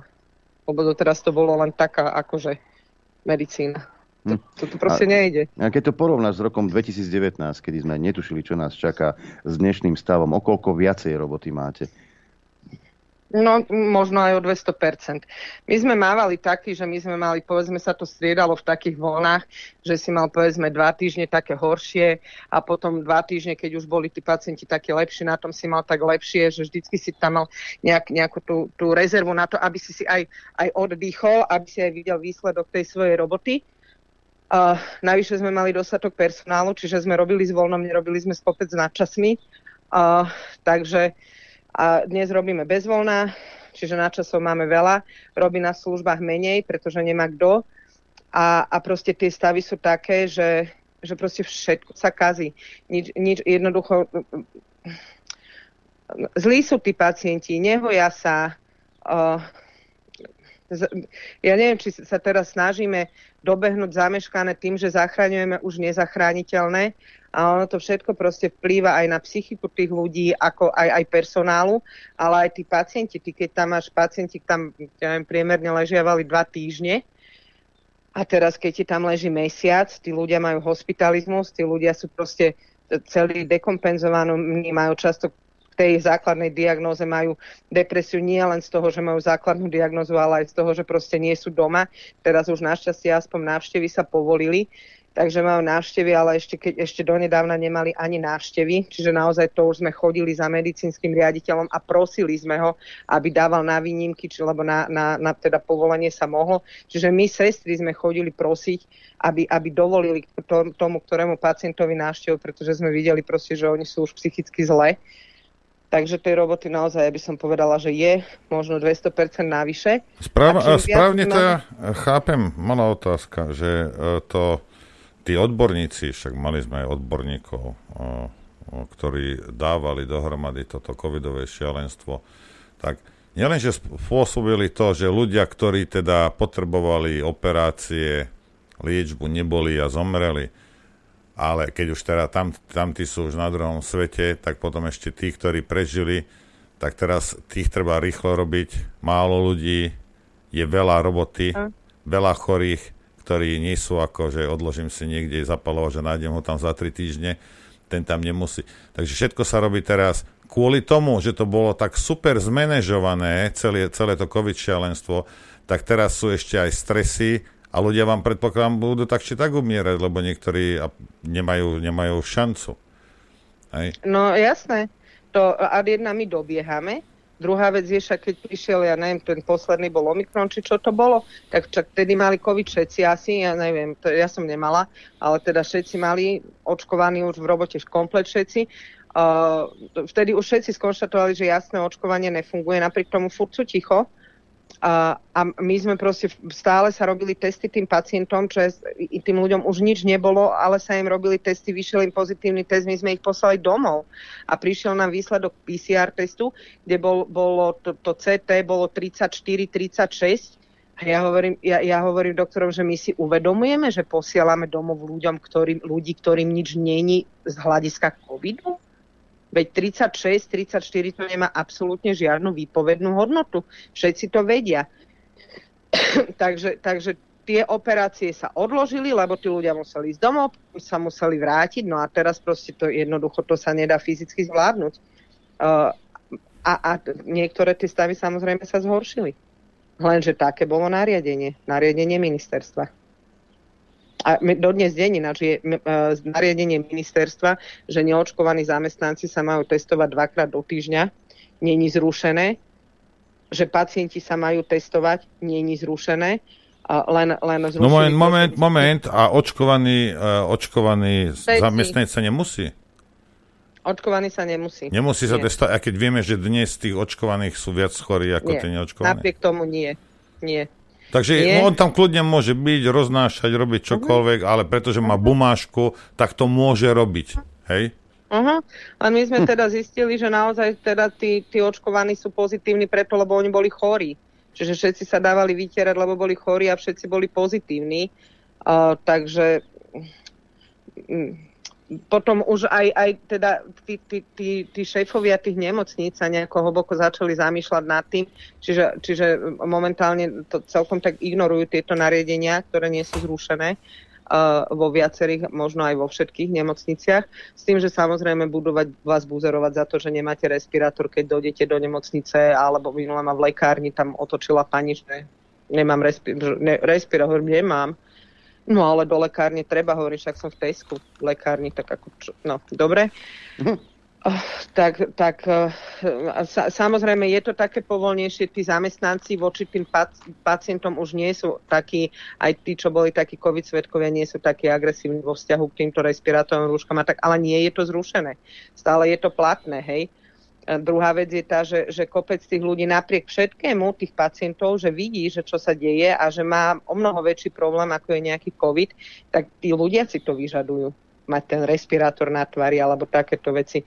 Takže, takže, takže ono je to aj medzi ľuďmi, aj medzi tými pacientami, keď dvaja sedia vedľa seba na stoličke, že čakajú, jeden by si to aj dal dole, ale nemôže, lebo druhý vedľa, ktorý sedí, mu to nedovolí. Takže tak, tým, že to není zrušené, tak, tak ten v podstate, čo to nemá, nemá sa ako brániť, akorát to môže ignorovať. Uh, takže, no a keď k tomu pribudnú nejaké kiahne, tak to ja si vôbec neviem predstaviť, pretože tam je inkubačná doba 3 týždne. Prenáša sa to dotykom, keď si, keď si predstavíme, že čo v mnohých rodinách spravil ten COVID, uh, tak ja si neviem predstaviť, čo spraví nejaká trojtyžňová inkubačná doba s kiahňami, kde sa nemôžete dotýkať a ja neviem, čo, ako, čo, čo to bude robiť vo vzťahoch medzi tými ľuďmi a ak tí ľudia prepadnú panike. No, medzi normálnymi ľuďmi to nič neurobí a medzi kreténmi budú si, budú si palacinky po podvere doma deťom. No? Tak však toto, no, takže a ja teda, však celko, ja dneska som len tak pozrela na, na teatri správy a som len čítala tam dole, čo tam išlo na tej lište, však to človeku sa naozaj hlava točí z toho, čo tam je, je správa za správou, lebo jedna vylučuje druhú. A teda teraz sa urobila strašne tá veľká finančná pomoc Igora Matoviča, ktorý teda odôvodnil tú pomoc vo vzťahu k deťom, čiže čo sa týka daňového bonusu a, a, a nejakých príplatkov a neviem čoho, uh, s tým, že teda všetci majú deti, či učitelia, či zdravotníci, či všetci. Tak ja by som chcela pánovi Matovičovi povedať, že minimálne za sestry, že vekový priemer sestier je 55 rokov, možno už viac dnes. A, takže ktorá to dostane? Tá sestra koľko ich bude, čo dostanú túto jeho úžasnú pomoc, lebo všetci majú deti. Pretože ja, čo mám kolegyne, tak ja som si síce spravila vnúčata, takže mne sa to zadarilo, ale moje rovesničky už majú deti veľké a potom mám kolegyne, ktoré žiadne deti nemajú, čiže tie nedostanú nič. Uh, takže keď oni si myslia, že ako strašne nechcú pomáhať bohatým, tak čo k tomu dodať? A, ako je to teraz? Po, toto ma zaujíma medzi zdravotníkmi, ako to je s tým očkovaním. Teda, či už e, otočili tak ako Milan Krajniak, ktorý vyhlásil, že Mm, trikrát oni a vedia, dosť. že to nefunguje. Oni ve, ako, mne, mne akože aj to povedia, že no mám pravdu, že nefunguje to. Mňa sa napríklad, ja, mňa sa každý pýta, že dokedy budú musieť nosiť respirátory v robote a ja teda hovorím, že ja neviem, lebo ja ho nenosím. A ja už som to vyriešila tak, že mňa aj keď povie niekto, že nemám respirátor, tak ja sa otočím a idem preč, ja to nekomentujem, lebo tam sa hádať neoplatí. tak dokedy to budete nosiť, no dokedy to budete chcieť nosiť. No ja to nenosím. Ja to nenosím na vizitu, ja proste to nenosím, pokiaľ naozaj, že som nemala nejakú nádchu alebo niečo, čo sme si dávali aj predtým pacientom, pretože naozaj máme onkologických pacientov so zníženou imunitou, tak, tak keď som aj v minulosti išla s nejakým soplom do roboty, tak kvôli tým pacientom som si to dala. Ale, ale pokiaľ som doteraz, že nemám nejakú nádchu alebo že mi nič není, tak jednoducho ja, ja to nenosím, no a vy dokedy to budete nosiť, dovtedy to budete mať. Takže čo sa týka očkovania štvrtou dávkou, ak to príde, ja neviem, lebo teda všetci skonštatovali, že to nefunguje. Ak nefungujú respirátory, tak nefunguje očkovanie, tak ja neviem, čo urobia.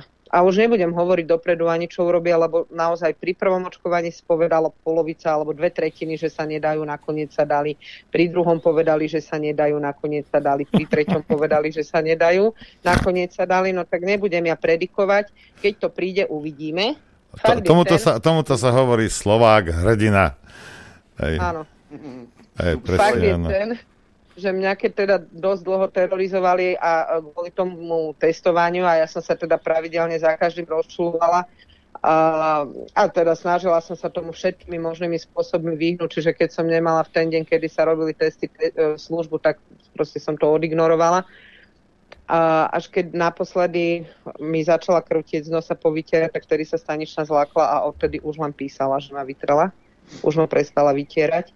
A povedal mi doktor, že on sa mi čuduje, že sa nechám takto terorizovať a ja hovorím, že no ešte by som mohla podať trestné oznámenie.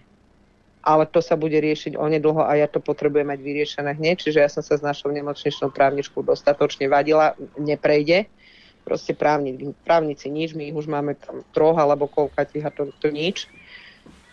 A, a ja hovorím, že však a čo mám ako urobiť? Mám sa dať kvôli tomu zaočkovať? Tak ja neviem, možno, že sa dajú zaočkovať, aby ich nemuseli vytierať. To, neviem. To, To je také riešenie na hlupáka. Mhm, mhm. Takže je to také. Počúvajte vy dvaja, vy tu, ja tu začínam mať dojem, že vy neveríte v očkovanie. To sú nebezpečné protištátne reči, počúvajte. Ako, E, veď, ja veď, ale keď prezidentka povedala, že, že je to sloboda, tak treba povedať tým kolegyňam, trikrát si sa opichala, tri, si trojnásobne slobodná, tak môžeš si robiť, čo chceš. Hej, už nemusíš nosiť ani, ani respirátor, lebo si slobodná. Či? Hej, hej, my sme teraz mali také postcovido, to normálne to nazvali, že postcovidové stretnutie a to bola taká, lebo my sme predtým chodievali vždycky tak raz aj dvakrát do roka na takú celo, celo teda skoro nemocničnú žúrku. Tak sme mali teda, lebo COVID skončil, tak sme mali postcovidové stretnutie, ja som nešla a sa ma pýtala teda šéfka, že prečo nejdem, tak som povedala, že lebo nie som očkovaná. A tak som si to vychutnala, ale sa mi tam nechcelo ísť, ale však doteraz ma teda terorizovali za to, že tam som nemohla ísť, tam som nemohla ísť, lebo som není očkovaná ešte, že ja mám takú povahu, že mne to je jedno a mám dve malé deti. Takže som bola rada, že som doma a nikam chodiť nemusím na takéto nejaké povinné jazdy. Ale teraz som si to normálne vychutnala, že som mi povedala, že nie som očkovaná. Tak boli. Ako je to s mladými sestričkami? Však školy máme zdravotnícke, nie? No málo. My sme t- z minulého školského roku, čo skončili, sme prijali tri. Uvidíme, koľko je príde teraz. Tri do celého teda ústavu. Čo kedysi naozaj, ale oni ani tie žiadosti nie sú. Uh, Čo kedysi, ja si pamätám, že keď ja som skončila školu, ja som si podala žiadosti asi do 7 nemocníc a mne odpísali dve. Nezájem, hej. A dve teda mi napísali, že mám voľné miesto a tých 5 nemocníc ani, ani nereago, nereagovalo. Oni proste vtedy sestry nepo, ne, nepotrebovali, mali ich dosť. A dneska tie žiadosti nie sú. Takže uvidíme, čo bude, čo bude koncom školského roka. Viem, že u nás teda naša námestnička sa snaží robiť nejaké také, keď chodí robiť nábory na, na, na tie vysoké školy, tak, tak proste majú tam, urobili nejakú možnosť toho štipendia a tak, ale tie baby nemajú záujem asi, asi ani celkovo ostať na Slovensku si myslím. Že aj keď skončia, takže... Ešte ja sa vrátim e, vlastne k, tomu, že mm, ani voľno nemáte, lebo však musíte robiť, lebo vás, je málo, že máte kopec nadčasov. Ako to teraz je? Teda máš kopec nadčasov, mm, náhradné voľno si asi zobrať nemôžeš, keďže, keďže je vás málo. Prepláca vám uh, ústav Hej. pe, uh, tie načasy? My v tomto máme veľmi korektné vzťahy s vedením. A mm, teraz budeme meniť kolektívnu zmluvu, nejaké veci tam meniť budeme. My sme e, toto dali do kolektívnej zmluvy, že každé dva mesiace sa budú preplácať na časy z toho dôvodu, že my sme naozaj mali dostatok sestier a, a tých nadčasov bolo minimum čo skôr v, v istom čase my sme sa bili o jednu nadčasovú službu, pretože že k výplate to bolo cítiť a jedna nadčasová služba za, za mesiac ma nezabije. Takže, takže sa väčšinou tie hodiny zrátavali a bolo, bola tam možnosť akože mm, hýbať trošku s tými nadčasmi, že povedzme jeden mesiac mi dalo jednu službu viac, druhý mesiac o jednu službu menej. Bol dostatok toho personálu, bol priestor na to. A doteraz nám to tak ostalo, že preplácame tie náčasy každé dva mesiace. A, ale teraz, keď preplatí za dva mesiace náčasy, tak, tak, tak pre ňoho je to dosť veľký náklad. Čiže budeme sa to teraz snažiť uh, poriešiť tak, aby, aby, aby teda mali každý mesiac si dievčatá náčasy uh, preplatené, pretože už dnes sa nemôžeme baviť o tom, že nejaké náčasy sa vynulujú, nemajú kým nemajú. Kým teraz ma, za, zatvárame jedno oddelenie a, a je, je teda z tých štyroch chirurgií, čo máme jednu a naozaj vysí, vysí tá otázka, že či ju vôbec ešte otvoríme. Ak by sme nezavreli, tak my si vôbec nebudeme môcť brať dovolenky. A, tie služby by boli teda održku aj tak, takže ona to zavrela, tie sestričky odtiaľ rozhodila. Tým pádom máme o niekoľko lôžok menej a samozrejme, že tých pacientov, ktorí by ležali tam, budú musieť byť u nás na tých ostatných oddeleniach po prístelkoch. Je, je to strašné.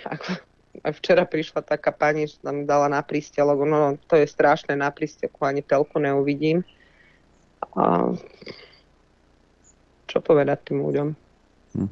Čiže bude to len horšie a horšie. Do konca Mhm. roka pravdepodobne e, sa môže stať, že v niektorých nemocniciach ten personál naozaj nebude. Koho potom? Po, No. Povoláme zase rakúskych zdravotníkov, jak pri testovaní, alebo polských?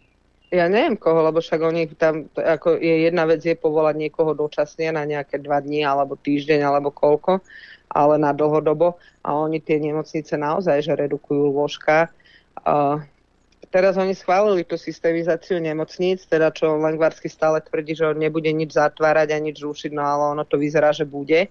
Čím samozrejme sa ak, ak sa zrušia nejaké, nejaké oddelenia, nejaké lôžka v nejakom regióne alebo niečo, tak, tak nejaký personál možno, že tam vyskočil, len ja mám obavu, že, že aj keby to porušili, tak akurát budú vedieť sanovať tú nemocnicu, ktorá, ktorá ten personál má, prípadne ak tú nemocnicu nejakú menšiu zavreli, tak, tak ten personál odtiaľ, keď prejde do vedľajšej nemocnice, tak možno na chvíľu doplní stav. No ne, a nehovoriac o tom, že sa otvorí nemocnica e, Bory, Penťacka, kde teda ten personál v rámci Bratislavy sa presunie vo veľkom. No je to možné, ono tam, tam e, kto vie, jak to tam celé bude fungovať, pretože oni tam majú mať taký ten kvázi americký systém ošetrovania, na čo my nie sme zvyknutí, majú tam byť tie plávajúce lôžka, proste, že sestra alebo lekár bude chodiť viac menej po celej nemocnici, že nebude jedno oddelenie a, a na tom oddelení ten pacient uložený, ale že proste budú na, na niekoľkých miestach, takže neviem si celkom predstaviť túto prácu. Nie sme na ňu naučení, a, takže je dosť možné, že, že, že aj tí ľudia, ktorí tam prídu, že proste ten systém práce im nebude vyhovovať. A na druhú stranu, tak vieme, ako penťacké nemocnice, ani oni nemajú personál, hej, čiže tí ľudia sa tam nemajú asi až tak dobre. Navyše im ten zákonník práce až tak veľa nehovorí, a, a ako by mal. Takže možno, že na chvíľu to, to zamieša karty, ale, ale ja zas, neviem, nechcem predikovať, ale ja by som, ja tam nepôjdem, no, asi tak. Hm. Nebudem skúšať. To, to, ty, ty si mi predtým, pred tou reláciou, keď som teda ti telefonoval, tak si mi hovoril, pre Boha, že, že keď počúvam, čo vy dvaja hovoríte, a keď počúvam, čo hovoria tí naši predstavitelia, však to je celé zle, z toho sa mi až hlava krúti. Tak z toho, čo som teraz počul, sa krúti hlava mne. Lebo dnes, zajtra, to môžem byť ja, ktorý príde do toho špitálu a dopadnem ako? Toto si treba uvedomiť, že tu máme kopec ľudí, kopec ľudí, ktorí sú za to zodpovední a nikto nič nerieši. Absolútne. Adrianko, Zuzka- počúvaj ma, my to poriešime takto. Hej. Ty keď budeš chorúčky, ty mi povieš, ja ti zabezpečím ošetrenie Ty ma zoperuješ. mimo Slovenska a, A do slovenských nemocníc nechodia e, Matovičovi voliči. Nech oni tam idú. Neberím No. lôžka, neberím miesto, vidíš, nie sú ľudia, neviem čo, nervózni sú, vystresovaní sú. Ja ťa zoberiem niekde, kde bude kľud, kde dostaneš kávičku do postele a kde aké iné veci. Hej. A slovenskí Matovičovi voliči môžu ísť do slovenskej nemocnice láhnuť. Hej. To je celé. No, keby, keby to tak bolo. Máme možnosti. Máme možnosti. Každý má možnosť nejakú. Hej. Ale tá babka z Banskej Bystrice tu možnosť nemá, vieš. Má smolu, nemusela- má smolu nemusela- lebo má nemusela- vy- vymletých slnečkárov za deti. Rozumieš? Má smolu. Aj čo ti poviem? Aj mnoho ľudí, a ja mám smolu v tisíc veciach, že sa veziem s ostatnými vymletými Slovákmi, ktorými takto nalajnovali cestu a musím sa po nej brodiť a musím sa podkýnať, pretože oni sú vymletí. Áno, toto je demokracia, bohužiaľ. No, mňa ináč fascinuje, uh, že však táto, táto teda múdra vláda tu je už dva roky. A mňa fascinuje napriek tomu, keď dnes ešte mi niekto povie, a ja netvrdím, že na, na tom, čo je dnes, nemajú veľký podiel smeráci, majú, pretože oni to vzdelávanie a ten, ten, to doplňanie personálu, oni to ignorovali, že proste ten počet tých študentov sa znižuje. Oni museli mať čísla, oni museli vidieť, hej, že, zje- že jeden rok odíde zo systému 2500 sestier a pribudne 170 alebo 70. Oni museli vidieť, že tá diskrepancia jednoducho príde. A oni za 12 rokov neurobili nič. Tam niečo vymyslel Pellegrini tesne pred voľbami nejakú, neviem, niečo, že, že, že dal nejakú povinnosť uh, tým, tým, tým lekárskym fakultám, že majú príjmať viac slovenských študentov a nejako to dofinancovali. Druhá vec je tá, že oni vtedy napríklad urobili to, že že, že dali nejaké 5-ročné štipendium, či čo, že tí lekári vlastne po 5 rokoch, keby pre, skôr odišli ako po 5 rokoch, tak, tak musia vrátiť to štipno. Však to tým lekárom len vyhovovalo, oni si tu spravili atestácie, čo, čo, čo bol taký polovičný doktor, spravil si atestáciu a išiel von. Čiže, čiže tiež to nemalo ako nejaké systémové riešenie. Čiže určite veľký podiel na tomto majú vlády pred Matovičom. Uh, počnúť zajacom by som povedala, od zajaca ďalej, ale, ale títo to proste dorazili. Oni, oni len vyprávajú, oni majú plnú hubu rečí, plnú hubu slubov, oni nič nerobia.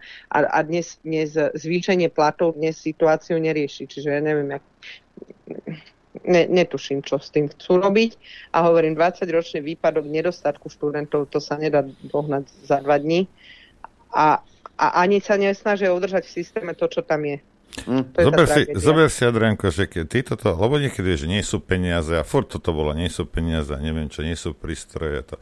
Ty toto tak dodrbali, že už ani peniaze nepomôžu, aj keby si ich tam nalial. Hm. To je umenie.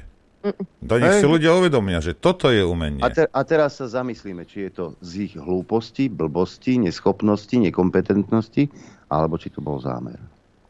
Podľa mňa kombinácia, ale zámer určite, lebo toto sa, ne, rozumieš, to sa nedá nevidieť, aj keď si, e, keby si mal 4 ľudové, tak to vidíš, vidíš to, hej?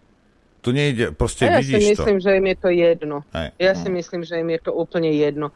Oni majú svoje, oni si dosiahli svoje stoličky, oni tu budú v telke vyprávať, ako oni strašne teda sa všetko zmenilo a jak oni bojujú proti korupcii a, a, a klientelizmu a rodinkárstvu. A ja, ja sa tak smejem, pretože naozaj, keď dneska nejaký Edko Heger zavolá riaditeľovi a povie, že toho a toho musíš dať na, na také a také šéfovské miesto, čo, čo ten človek v minulosti viem, že chodil s Kaliňakom na pivo a dneska za ňo volá Heger, tak to je akože navracanie a on sa nehambí a on s hrdosťou to miesto príjme. Pritom na to nemá, však ja som povedala, že za mňa keby, niekto, za mňa keby Heger niekomu zavolal, tak ja sa prepadnem od hamby, že taký tajtrlík za mňa nieko, niekoho otravuje. Že nič sa nezmenilo, funguje to presne takisto, oni zdvihnú telefón a, a, a nariadia, čo má byť. Do, dokonca bez výberového konania, predtým sa aspoň tí výberka robili Aj keď na oko. na oko. No ale aspoň bolo nejaké. Vítajte v Banánistane. Vlastne Banánistan je vlastne už prudko demokratická krajina. My, my, my sme, Slovensko je už vyšší level a dôkazom toho bolo aj e, dôkazom toho bola aj výpoveď e, zdravoťačky Terezy, ktorá si opäť na nás našla čas. Terka, ešte si niečo chcela dodať k svojmu vystúpeniu? Mm, Už asi ani nie. Ja len chcem sa možno za nás zdravotníkov ospravedlniť všetkým pacientom. A Ja, ja sa nebudem ospravedlňovať za infektologov a hygienikov. To, to je ich zodpovednosť. Ja sa chcem za dnes ospravedlniť za to, čo sa deje dnes a za to, ak majú pocit, že tí ľudia sú, sú nervózni, sú unavení, nie sú dosť, dosť empatickí a, a, a nevnímajú tak citlivo ako prezidentka, že, že naozaj my nevládzeme. My, my, nevlá, my sa snažíme robiť to, čo máme ale, ale naozaj často to je nadľudské sily. Takže asi toľko. Toľko teda zdravoťačka Teresa, ktorá robí na jednom z najťažších oddelení na onkológii. Ja sám si neviem predstaviť pracovať v zdravotníctve, aby som umieral s každým pacientom. E, Terka, ďakujeme ti a vidíme sa kedy? V Bratislave a potom v Bratislave aj v a v Zlatých Moravciach. Áno, tak, tak, tak. Budeme radi, keď medzi nás zavítaš. Ďakujeme veľmi pekne a želáme ti pekný deň a oddychuj. Mm, ďakujem aj ja vám. Pekný deň, všetko dobré a veľa zdravia a pevné nervy. Ja mám dobré nervy. Ja mám dobré nervy a keď pohľadkám, pohľadkám harb na dromedárovi, tak hneď som aj kľudnejší než predtým. Dobre, ideme si do prestávky, ale uh, jednu vec chcem, lebo toto viem, niektorí veľmi pozorne počúvate, niektorí nie až tak pozorne, lebo popri tom niečo robiť. A neviem, čo by, čo by si mal teraz ráno robiť, okrem toho, že máš pozorne počúvať, ale dobre budíš. A počuli ste to, že, nie, že Heger zodvihne telefón a prihovorí sa, aby zobrali človeka, ktorý chodil s Kaliňákom na pivo. A tu ti musia všetky kontrolky, minulý týždeň sme o tom hovorili, všetky kontrolky, čo máš v tej hlave, ti musia teraz svietiť, blikať. Rozumieš? Že to je jedno, či sú tam títo alebo tam. Tam sú trošku kozmetické zmeny. Pochopte to. Pochopte to, to, to proste to je, to, je, to je koniec, čo tam je. Ja mám rád, že tých 150 poslancov normálne poslal niekde, niekde kopať základy. Väčší osok by z nich bol. Aj. Tam to treba naozaj celé vymeniť.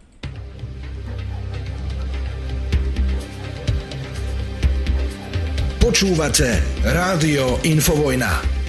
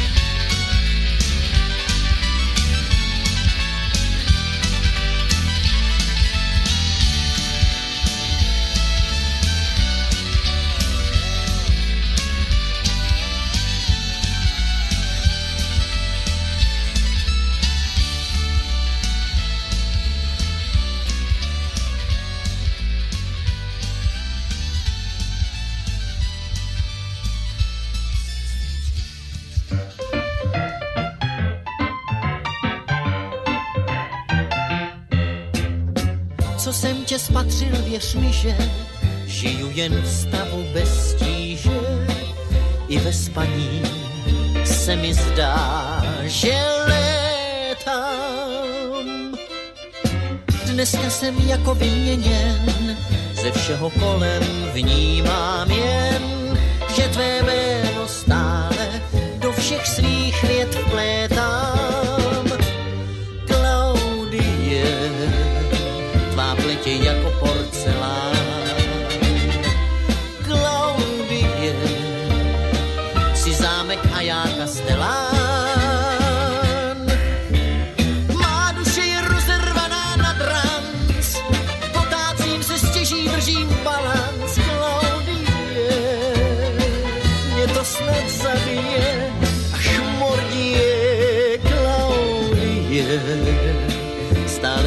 sbírkou nejistot.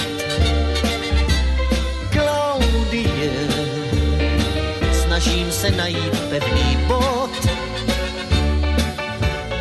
A zatím mě tlačí malé boty, kde jsou ty časy, kdy jsem přeskakoval ploty. Klaudie, mě to snad zabije. Na zvony chtěl bych vyzvánět, ať se to doví celý svět, že pro tebe srdcem svým jen tepu.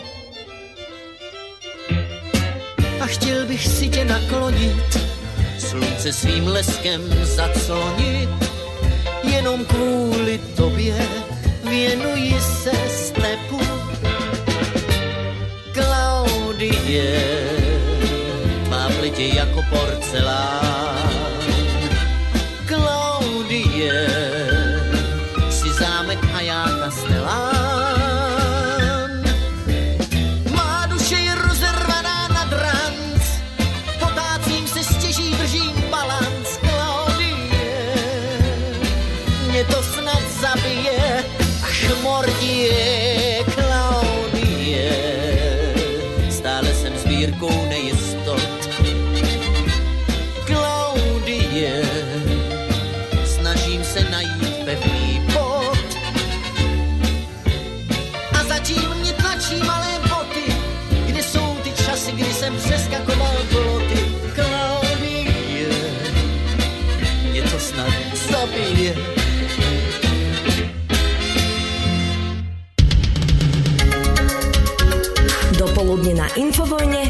S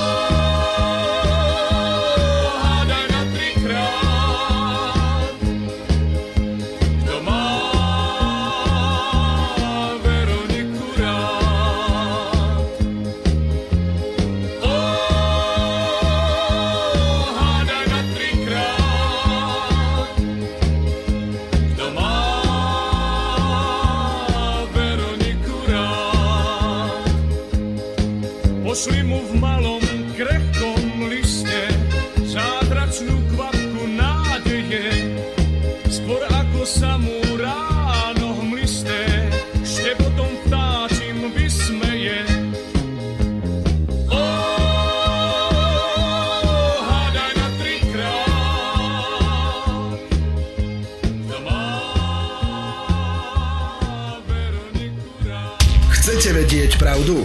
My tiež. Počúvajte Rádio Infovojna.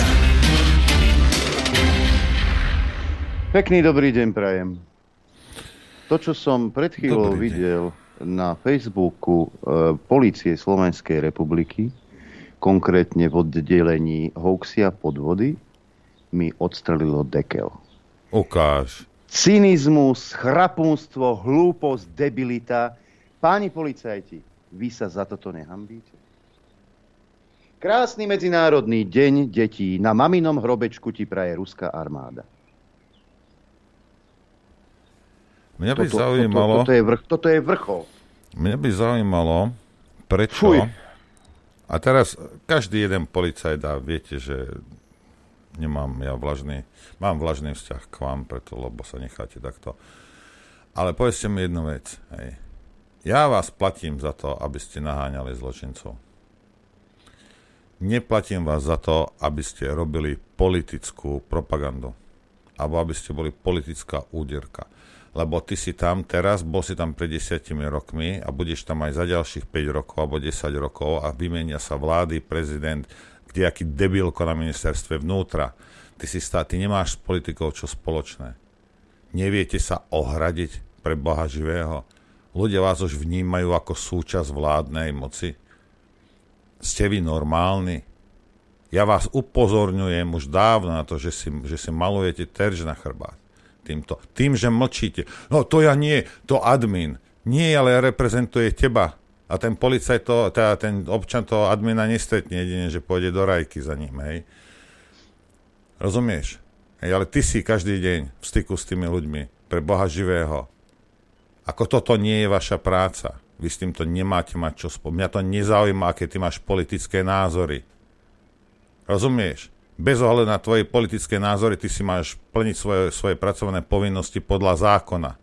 Evidentne niektorí nie, evidentne niektorí, keď je slnečkár, tak vie, čo má robiť, hej? aj zákon porušiť, aj páchať trestnú činnosť kvôli politikom. Vám sa čudujete, že ľudia na vás pľujú. Hej?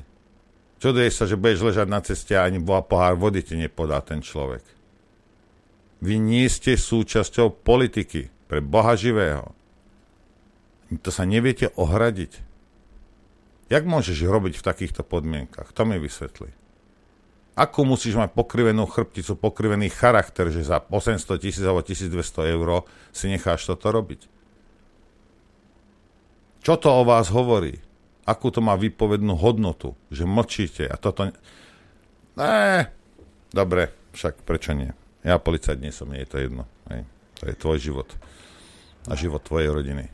Lebo proste takto to je. A čím viac sa to bude vyhraňovať a čím viac budete, čím dlhšie budete toto robiť, tým budú tie dopady horšie od ľudí. Upozorňujem vás na to roky. Niekomu prepne a uvidíš tú metelicu. A budeš, čo, chudáčik, ja som nič. Áno, práve preto, že si nič. Toto je hrozné. Toto je proste hrozné, Adrian. To je niečo nenormálne. Je, je, je, ale e, samozrejme aj veľmi dôležitý je boj proti tým dezinformáciám. Globsek opäť robil prieskum a zistilo sa toto. Oh. Zi- Zisťovala televíza Markiza. Nech sa páči. Vypočujte. Konšpiračným teóriám veríme viac ako iní. Popularita prezidenta Ruskej federácie Vladimíra Putina na Slovensku klesla, no a mnoho Slovákov stále verí, že Západ vyprovokoval Rusko k invázii. Toto sú výsledky najnovšieho prieskumu verejnej mienky u nás a v ďalších krajinách Strednej a Východnej Európy po začatí vojny na Ukrajine. Tisíc respondentov z deviatich krajín odpovedalo na otázky organizácie Globsec. Ešte mm, sekunda. Tisíc respondentov z deviatich krajín. Tie sa týkali predovšetkým bezpečnosti, politikov a vojny na Ukrajine. Vidíme vysoký nárast e, podpory členstva v EÚ a NATO e, a vidíme vysokú podporu e, aj pre Ukrajinu a prezidenta Zelenského.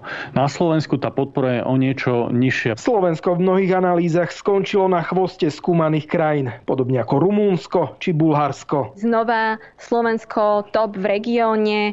54% Slovákov verí týmto konšpiračným teóriám, ktoré vlastne podkopávajú našu demokraciu. Stále máme strach z migrantov, máme obavy, že nás niekto bude utláčať a zároveň ako jediná krajina v celom regióne máme sklon k autokratickému režimu. Naše problémy vraj dokáže vyriešiť jeden silný líder, ktorý nepotrebuje parlament. Viac ako polovica Slovákov by prijala takýto režim. Myslíme si, že určite um, jedným z faktorov bola COVID pandémia, ktorá nebola uh, 100% uh, zvládnutá A toto nie je ale hoax? zároveň e, si myslím, že aj aktuálna politická situácia, neustále e, há- hádky a, a nezhody v rámci vlády prispievajú k tomu, že tí ľudia sú unavení. Oproti minulému roku sa ale podiel Slovákov vnímajúcich Rusko ako hrozbu zvýšil z 20 na 62% Nárast kopíruje trend vo všetkých štátoch s výnimkou Bulharska a Maďarska. Paradoxne a najviac v regióne vnímame Rusko ako strategického partnera. Nejednotný je aj postoj našich ľudí k sankciám a budúcnosti Ukrajiny. Máme 10% Slovákov, ktorí veria, že Ukrajina patrí do ruského vplyvu. Potom máme e, zhruba takú väčšiu polovicu, ktorá je presvedčená o tom, že Ukrajina patrí do Európskej únie alebo do NATO. Zvyšok respondentov je presvedčených o tom, že je, je to samostatná krajina, že, že by sa nemala pridávať na jednu ani na druhú stranu. Hlavným dôvodom týchto znepokojivých zistení je podľa analytikov to, že na Slovensku zlyháva dôvera v štátne inštitúcie. Zároveň konšpiračné teórie a ruská propaganda je u nás oproti ostatným štátom najmasívnejšie šírená na internete. Dokonca ju hlásajú aj viacerí naši politici. Dávid Vido, televízia Markíza. To je hrozné, že tí Slováci majú na niektoré veci vlastný názor. No, v prvom rade... To, to, je, to je hrozné. Najväčšia konšpiračná teória, tam nejaká čúza tam niečo rozprávala. Najväčšia konšpiračná teória na Slovensku je, že žijeme v demokracii. Hej. Toto nie je pravda. Toto je lož. Žiadna demokracia na Slovensku neexistuje. Právny štát neexistuje. Hej. Politická kultúra neexistuje. Hej. To je celé. To, že si možno väčšina Slovákov zachovala zdravý rozum, je možno vďaka alternatíve a vďaka tomu, že kúkne na telku, tam niečo hovorí a potom kúkne okolo seba a mu to nesedí. Hej? Mnohí, a, a tých je veľa, to vidia ako dve rozdielne veci, čo nemajú spolu, spolu nič spoločné. Ale samozrejme, druhá väčšina ľudí to chápe, že im tu klamu. Nie je tu, alebo že, že aké oné hašterenie vo vláde, že to je dôvod toho. Veď povedala, povedala tá posledná bosorka, že je rock'n'roll, že to je super.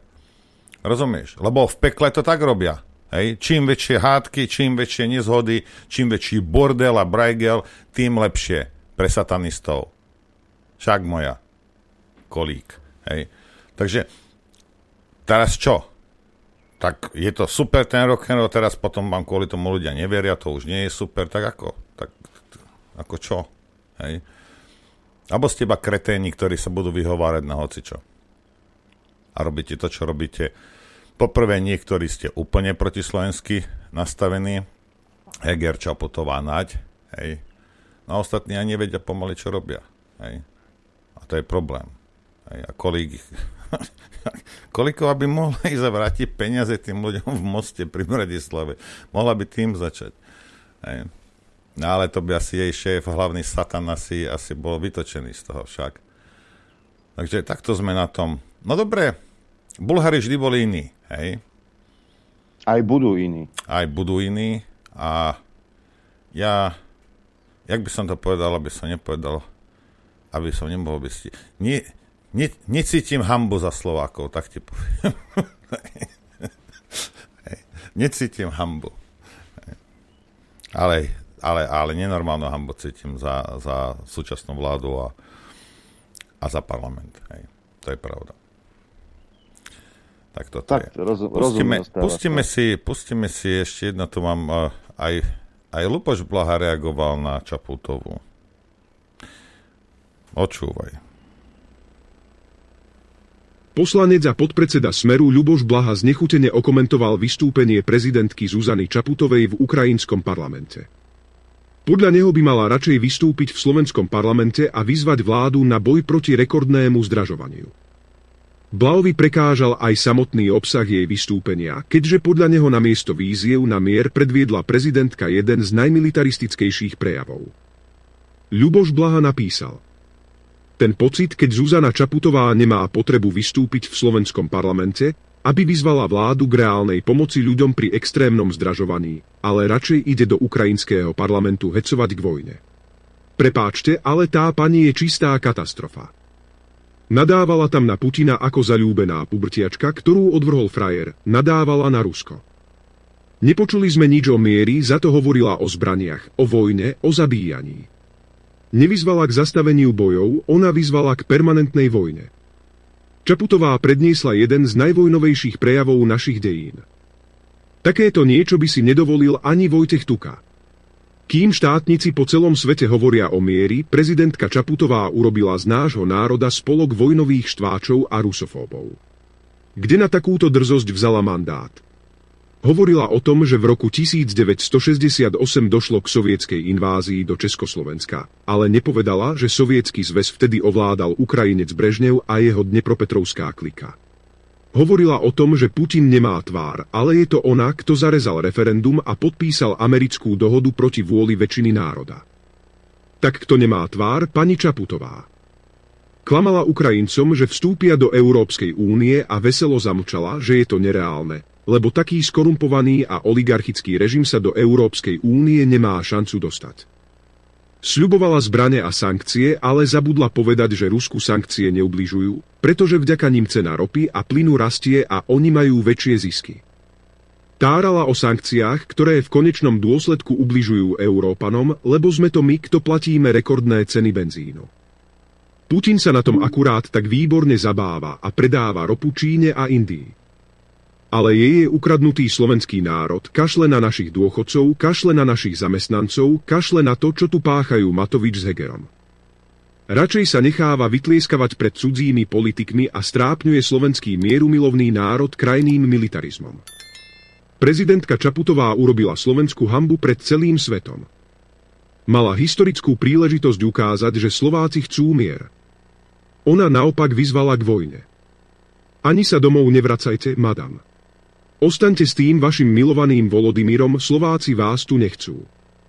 My nechceme vojnu, my chceme mier. Ľuboš Blaha. No. No.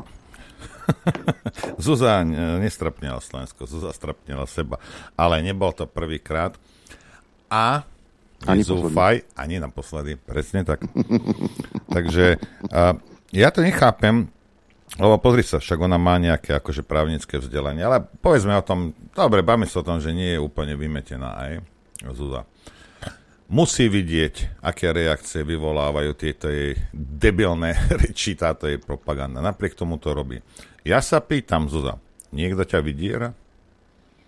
Že si ochotná vlastné meno, hej, čokoľvek, ak máš nejakú, ja neviem, rešpekt a možno v rodine ten chlapec tam, hej, ten, ten tvoj manekin alebo kto ešte má voči tebe. Prečo si ochotná tohto všetkého sa vzdať? Kto ťa vydiera, sa pýtam. Alebo si úplne vymetená, niekto ti strčí niečo napísané na papiere, ty to prečítaš, jak tá Puškárova. tak choď robiť do Markízy. Alebo ťa niekto vydiera. Nikto nemôže byť takto hlupý. To je jedno, či si naradená protirusky, protiamerický a proti, ja neviem, Mauretánii. To je úplne jedno. Hej. Ale takéto somariny, takéto... Toto je, to, to, je, jak, musel by mi držať pištol pri hlave. Možno nie mne, možno môjmu decku, aby som nie, niečo takéto prečítal verejne. Rozumieš? Ako Prečo? Čím ťa vydierajú, sa pýtam. Hm? Ty Vílan Amálka. Čo? Čo? Čím ťa vydierajú? Ha? Veď toto je nehorázne, veď to je na, na štyri generácie hamba.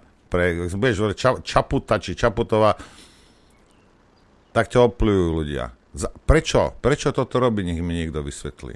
Hej. Toto nemá z vlastnej hlavy, veď ona musí vidieť, že popularita ide dole, ona nič ako taký správny malomešťák, rozumieš, ako taká šťanda z nejakej reality show, ona žije pre popularitu. Hej. A vidíš, že ide dole, napriek tomu to robí. To znamená, že niekto ťa vydiera, Zuza.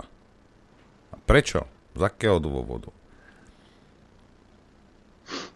Noro? Áno. Skôr ako pôjdeme si zahrať, lebo ideme do prestávky. Ideme, dobre. Počkaj, ale skôr, tak ti poviem, a myslím si, že týmto poteším celý slovenský národ, aj všetky národnostné menšiny na území Slovenskej republiky, pretože my sme neuveriteľne bohatý národ. My máme toľko peňazí, čo nikto nemá, ako keď si povedal Peter Pellegrini. Slovensko daruje Ukrajine vojenský materiál v hodnote vyše 21 miliónov eur. Rozhodla o tom vláda. Minister obrany Jaroslav Naď nešpecifikoval, o akú konkrétnu pomoc či materiál pôjde. V kontexte pretrvávajúcej masívnej nevyprovokovanej vojenskej invázie Ruskej federácie voči Ukrajine sa navrhuje, aby vláda Slovenskej republiky schválila darovanie vojenského materiálu e, Ukrajine píše sa v predložených materiáloch. Tak, darujme všetko. No, alebo, alebo sa. sme už darovali Slovensko ako republiku Spojeným štátom americkým. Tiež sa nad týmto zamyslite, hej, prosím vás. Tak tam americký kongres schválil 40 miliard, dobre, nech pôjde na Ukrajinu 12, 14, viac nepôjde, ale oni si myslia, že hej, ale to je jedno. Ale aj keby 12 miliard išlo, hej, tak 21 miliónov, ja viem, že mnohí ľudia majú problémy s číslami, hej, ale 21 milión je kvapka v mori. Či my to tam pošleme, alebo nepošleme, je úplne jedno.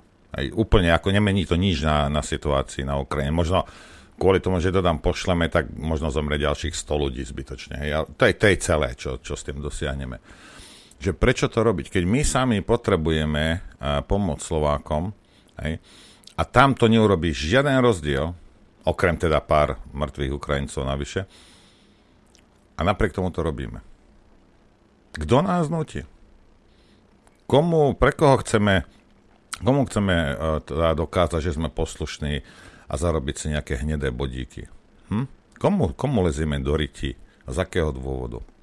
Keď to nemá... Abs- Aj to, čo Čaputov povedal v tom, v tom parlamente, to nemá žiaden ani pozitívny, ani, to nemá žiaden vplyv na to. Rozumieš, ona rozpráva, rozumieš, táto čúza z pezinka, ktorá nemôže aj tak nič čo sa týka tejto celej situácii.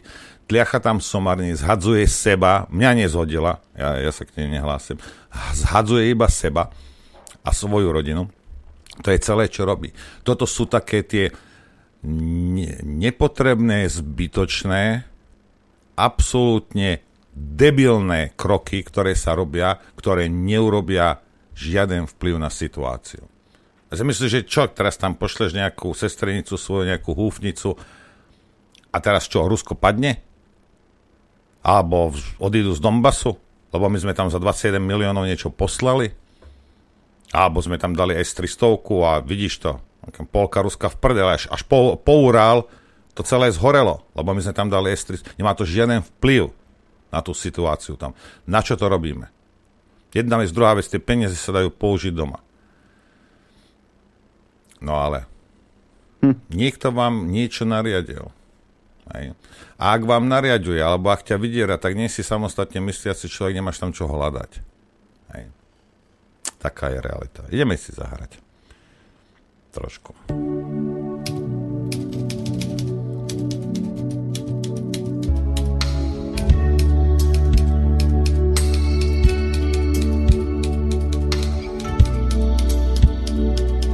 Počúvate Rádio Infovojna.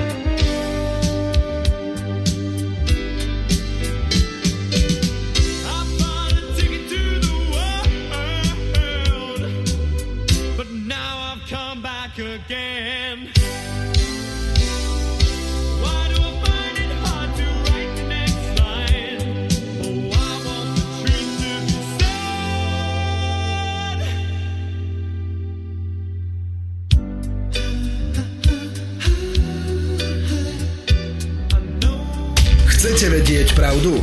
My tiež. Počúvajte Rádio Infovojna. Dobrý deň. Dobrý deň všetkých. Prajem aj. Vzhľadom, vzhľadom na to, čo tu bolo všetko povedané, či už dnes, včera, predčerom, tento rok, minulý rok, tak dosť smiešne vyznieva výrok Juraja Šeligu z iniciatívy Vtedy zaslušné Slovensko. My sme tí, na ktorých sme čakali.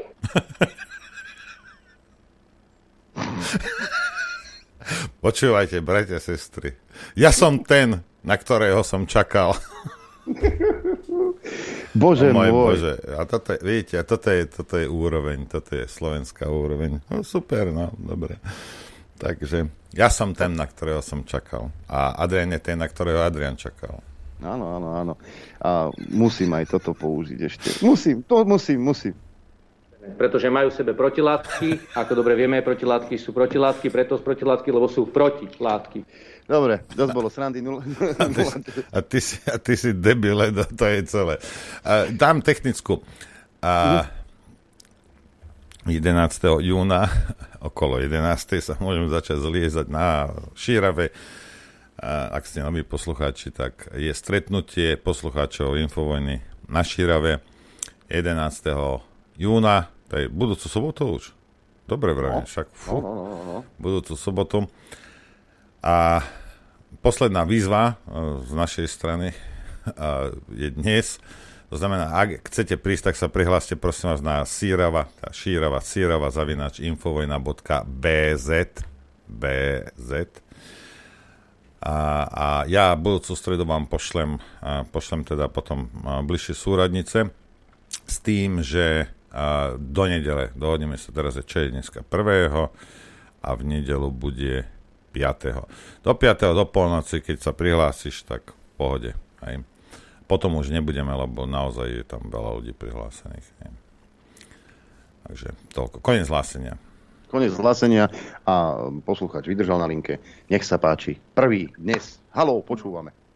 Dobrý deň, prajem. Dobrý. Ja som chcel apelovať, keď mi dovolíte trošku dlhšie a, a nemusí veľa, len trošku dlhšie. Čo sa týka toho, že čo sa týka Čaputovej, uh, aby bola na Ukrajine, uh, ja, ži- ja žijem 20 km od ukrajinských hraníc, ja viem svoje. Ja nepotrebujem žiadne denník N, smečko, hoci aký ten sajrajt počuť, aby som vedel, čo sa deje presne, čo sa týka Ukrajiny. Žijem 20 km, 21 rokov som tam žil, ktoré teraz vidíte, aké skáďal volám, takže to je jedno. Po, pointa je to, že som presne vedel, keď som sa pres, pos, uh, tie hranice, keď som, keď som mal úplatok, mi poslali na koniec, na koniec radu. Hej? To sa bavíme o Ukrajine. Čiže ja to berem tak, všetko možné to môže byť, tá Ukrajina, ale demokratická Ukrajina to určite nie je, lebo tam je korupcia nenormálne vysoká. Aspoň tam bola počas toho, jak som tam chodil cez hranice. Čiže na to počúvať, či nie. Pointa je tá, že to sa stalo.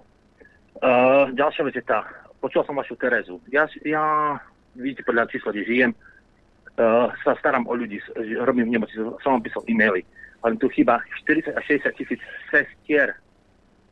To nie je len uh, slovenský problém, kde chýbajú sestry. Chýbajú sestry všade na svete.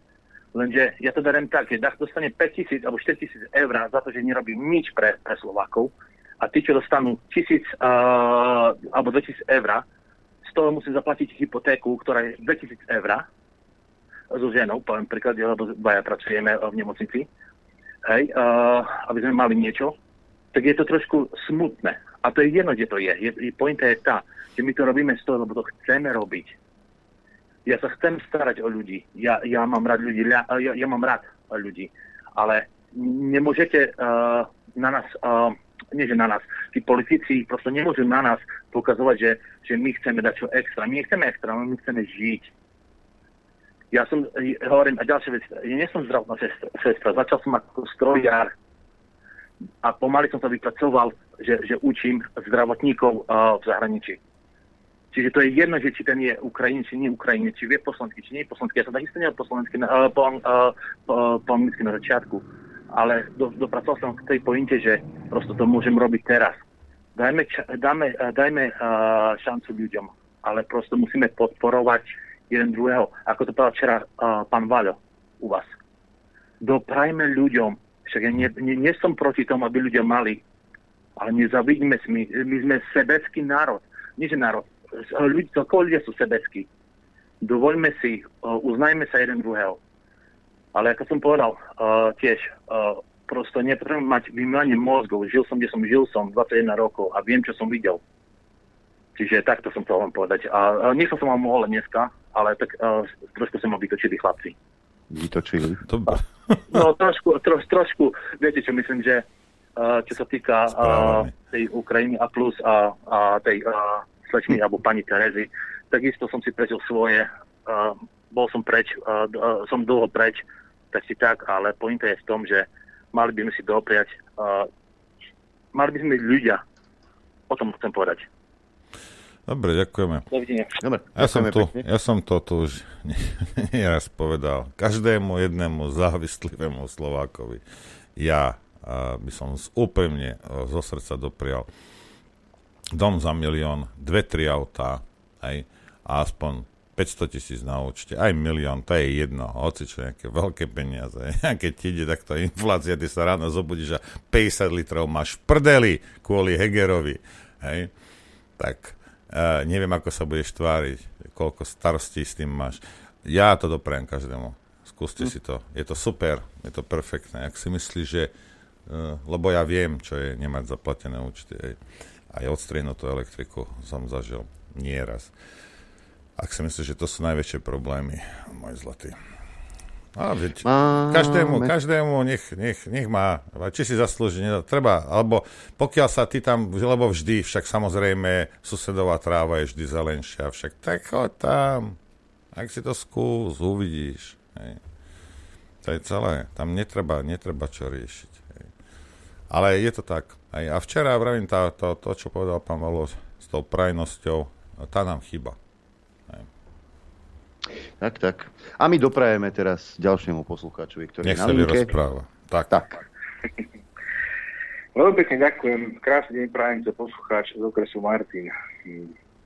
Veľmi ma zaujalo, čo Adrian čítal, a ja som sa tiež zistil na internete, ohľadom klubu 500 pána Sotáka, a respektíve do trestného oznámenia.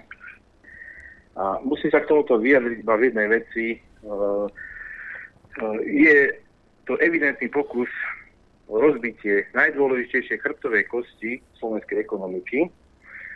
A tí ľudia, čo na tom participujú, sa jednoducho dopúšťajú podľa mňa trestného činu, proti, ktoré vlastne vedú proti záujmom Slovenskej republiky. To je evidentné. To je proste, tam už nie je čo dodať. Ak niekto je niekoho postihovať za to, že doniesie vlastné suroviny z Ruska a zamestnáva ľudí, a to nemusí mať nikto vysokú školu ekonomickú, aby pochopil tie ďalšie ekonomické nadväznosti, čo sa týka predaja, zamestnávania ľudia, poistenia a taký, takýchto ostatných vecí.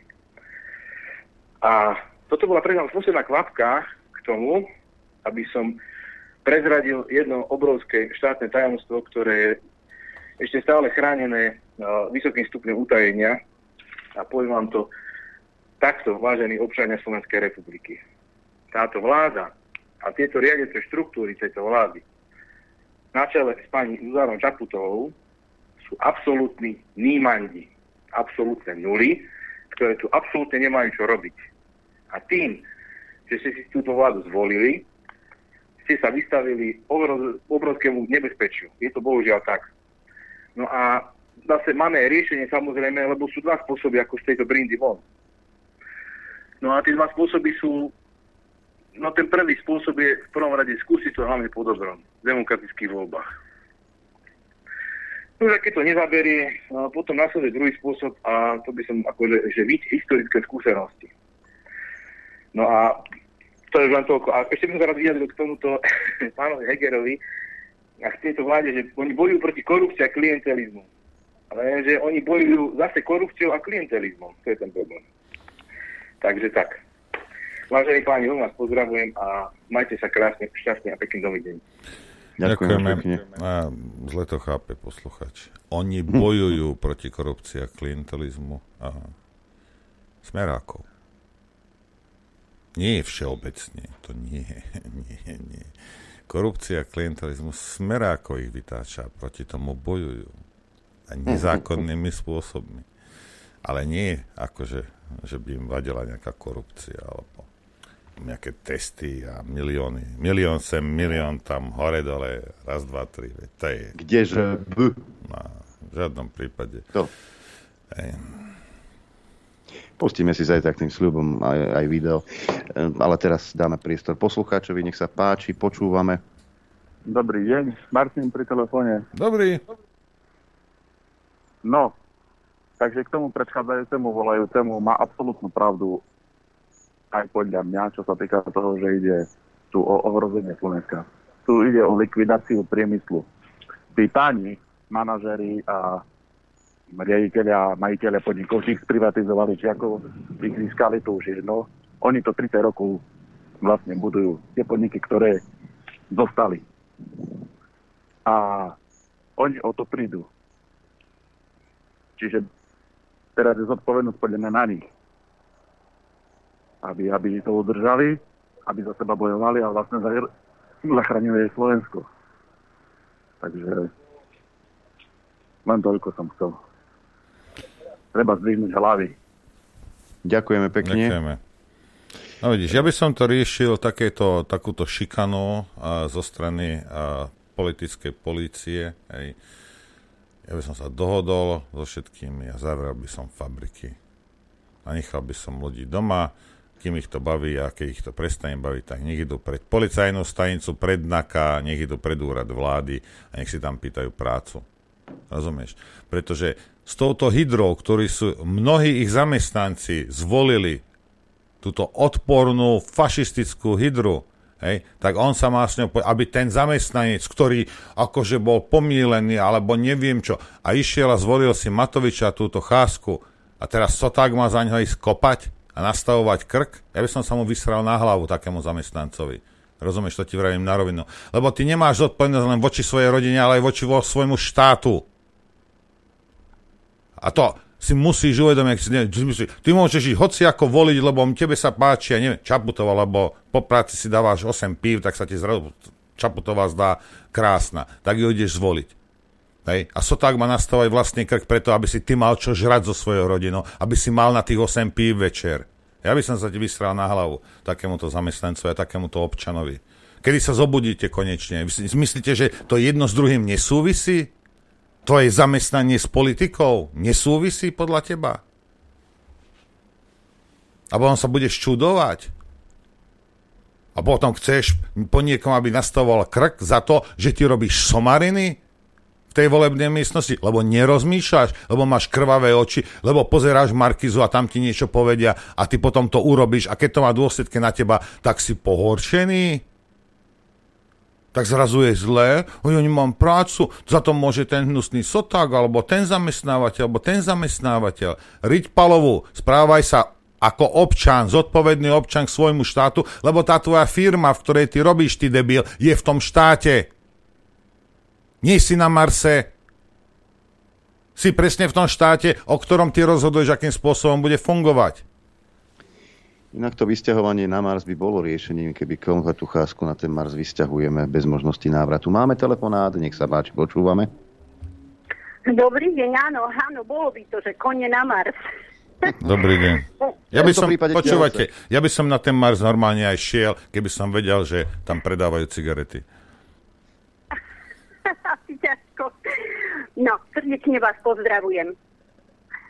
Viete, znovu som si kúpila vynikajúcu knihu od Joška Banáša, som Baťa, dokážem to. Ešte som prečítala len zo pár strán, ale je to tak motivačná kniha, viete, že ja by som ju nie že odporúčila, ale nariadila všetkým podnikateľom, tým takým, ktorí zarábajú tie veľké peniaze, aby po, ako mali dakedy deti v škole povinné čítanie, aby sa im e, rozvíjala obrazotvornosť a čítanie a myslenie, tak by som to nariadila povinne a museli by z toho urobiť záver, že to prečítali. No niečo úžasné, čo ten Baťa vybudoval, ako to vybudoval, z akej rodiny pochádzal, a, aký skromný bol, ako pomáhal ľuďom, ako, ako e, ro, veľa podnikov vytvoril, v zahraničí podnikal a tí zamestnanci neboli pre neho len, len gazarbajtri, ale boli pre neho ako e, seberovný, vybudoval obrovské bývania pre tých ľudí. Proste niečo úžasné, odporúčam to každému.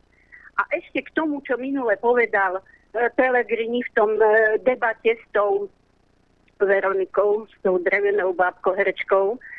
Viete, nechcem zastávať Matoviča. Matovič, sa, Matovič si teraz zobral do, e, pod seba hlavne deti ako rukojemníkov. Mama, ja deti aj vnúčatá, chápem to. Lenže o ničom nevrali. Zrazu zbadal, že tu máme deti. Deti, deti, to sú ako jeho rukojemníci, lebo deti je veľa, rodičov je veľa. To už je jeho taká mantra predvolebná, hlavne pred týmito voľbami komunálnymi, že sa tým bude ohrádzať, že on chcel deťom a tí nechceli deťom. Všetci chcú deťom. Ale v supermarketoch, ako povedal Pele, že nepomôže ženám, ktoré robia tam za pár korún, prečo im nezaplatia tí, ktorí vlastnia tie obchody? Veď to sú obchody nemecké z Veľkej Británie, ako napríklad Tesco, alebo aj e, Lidl alebo Kaufland, to, to nie sú naši podnikatelia, to sa zisky vyvážajú vonku, tak tak im dajú také platy, ako majú v zahraničí tie platy. To mal Pele povedať. Nie, že pomôžte v supermarketoch. Pomo- pomôcť v tých malých obchodoch, tým, čo predávajú zo dvora. Našim, čo vyrábajú naši podnikatelia. Ja žijem na dedine, my, pest- my si dopestujeme všetko. Mám už 70 rokov, ale ma tá robota baví. Ale treba tých ľudí, čo pestujú u nás na Slovensku a zásobujú ľudí, tých podporovať. Nie tých, čo majú supermarkety, čo zarábajú na nás. Takže len toľko môj postreh a po- pozdravujem vás a ďakujem vám. Ďakujeme pekne. Ďakujeme. Pozdravujeme. Uh, hm, hm. Mám tu dva maily. Až dva? Uh, ktoré spolu súvisia. Ahoj konšpirátori, včera som nakladal kamión v Germanistane a bol som mierne podrážený, že nebudem počuť celú infovojnu. Za mnou zastavil kamión na luxemburských ešpz a keď vypol motor, čo nepočujem, e, Adriana, tak som kolegovi zaklopal, že počúva dobré rádio, hodili sme reč a možno bude ten chalan aj na šírave. Tak, aj takto sa viete stretnúť v zahraničí prostredníctvom infovojny a tuto e, Danka sa pýta, že akí budú hostia na šírave. A my dvaja nestačíme budú, budú hostia, prislúbil Janko Baránek, že príde, myslím si, že aj profesor Šafín príde a ďalší. Docent uh, Dudáš sa slúbil, alebo musím s ním tam poriešiť nejaké veci. A kto? Štefan Harabien sa slúbil. A ešte Judita. Tam vy, vy, Juditu sme Judita je, je inventár, to nič, ale ešte možno vybavujú niekoho, niekoho z Prahy, tak to, ak to, tak to bude prekvapenie celkom. Ak sa im to podarí. Tak. Pos- posledný telefonát dnes, nech sa páči, počúvame. Čau, to je Tibor. Tak ten eh, totalitný systém začína požierať už svoje deti, už to začalo. Lebo ja som robil pre jednu firmu, ktorá spolupracovala so Sotakovou firmou, dodávali tam technológie a táto firma bola typicky slnečkárska, Matovičová, náhubková, očkovacio-testovacia firma. Teraz No proste vlastne- kreténi slnečkársky, no. Áno, ale teraz sa vlastne stalo to, že ten ich zákazník bol vlastne chytený za gule tou, tou, tou istou totalistickou, socialistickou nakou, ktorú tak obhajovali. Preto hovorím, že teraz začína to požierať ich vlastné deti. To je v poriadku. Teraz už prišlo na nárad ich samotných. To je presne, čo hovoril, hovoril Jano Varanek, už sa to začína diať. A ja som rád, aj, a nakoniec aj tá vojna je na niečo dobrá, kvázi vojna, pretože to, to slúži len na to, aby sa ľudia nasrali a keď sa naserú a dostatočne naserú a budú dostatočne naseratí, tak vtedy prídu a dúfam, že ich vyhádžu, lebo už tie protesty to bolo málo, museli by byť väčšie. Lebo to je asi už fakt len jediný spôsob a hovorím, robia to dobre, aj to, že vás dávajú na nejaký zoznam, lebo potom ľudia sa dozvedia, že treba dať čo počúvať. A je to dobré, že takto to robia, lebo tak je aspoň ten koniec tej totality rýchlejší. To tvrdím zase ja. A čím horšie robia, tým lepšie pre nás a horšie ešte pre nich. Aj. No, to, tak si myslím, že to je. To a tak to myslím, že aj skončí. Ďakujeme. Uh, pozrite sa, toto je v tom, tí slnečkári, pretože sú hlúpi, hej, ako on, on zase vidí krvavo a ide, hej, jak taký barán. Pozri sa, ak ty budeš podporovať ľudí, ktorí budú ničiť kvôli politickým názorom tvojich zákazníkov, skončíš hladný, ty debil. Rozumieš? Skončíš hladný. Ak budeš mať kde bývať, sa zobuď. Toto je, to je presne ono. Hej. Lebo ty si myslíš, že keď podporuješ nejakú propagandu alebo nejakú fašistickú náladu v spoločnosti, že to nebude mať dopad na teba. No to presne tak isté, jak tí kreténi, čo Osotáka volili, uh, volili Matoviča. To je presne to isté. Hej. Ničíš sám seba. Ale ono sa to prejaví za rok, za dva a ty v tej svojej sprostej hlavičke, hej, samozrejme si to nevieš dať dohromady a budeš obviňovať neviem koho, možno Fica, možno Putina, možno ja neviem koho. Hej. Ale niekoho určite obviňovať bude, že nie seba, lebo ty to robíš, ty si to spôsobil. No. Adrianko, aký máme čas? Vysoký, preto sa Čas je vysoký. Počuť, e, počuť a vidieť sa budeme opäť zajtra. Ďakujem za podporu, za spoluprácu, za pozornosť a majte pekný deň. Takisto ďakujem samozrejme za podporu našich poslucháčov, divákov. Ďakujem aj za pozornosť a prajem vám šťastnú a veselú dobrú noc. Len vďaka vašim príspevkom sme nezávislí. Nezávislí. Rádio Infovojna.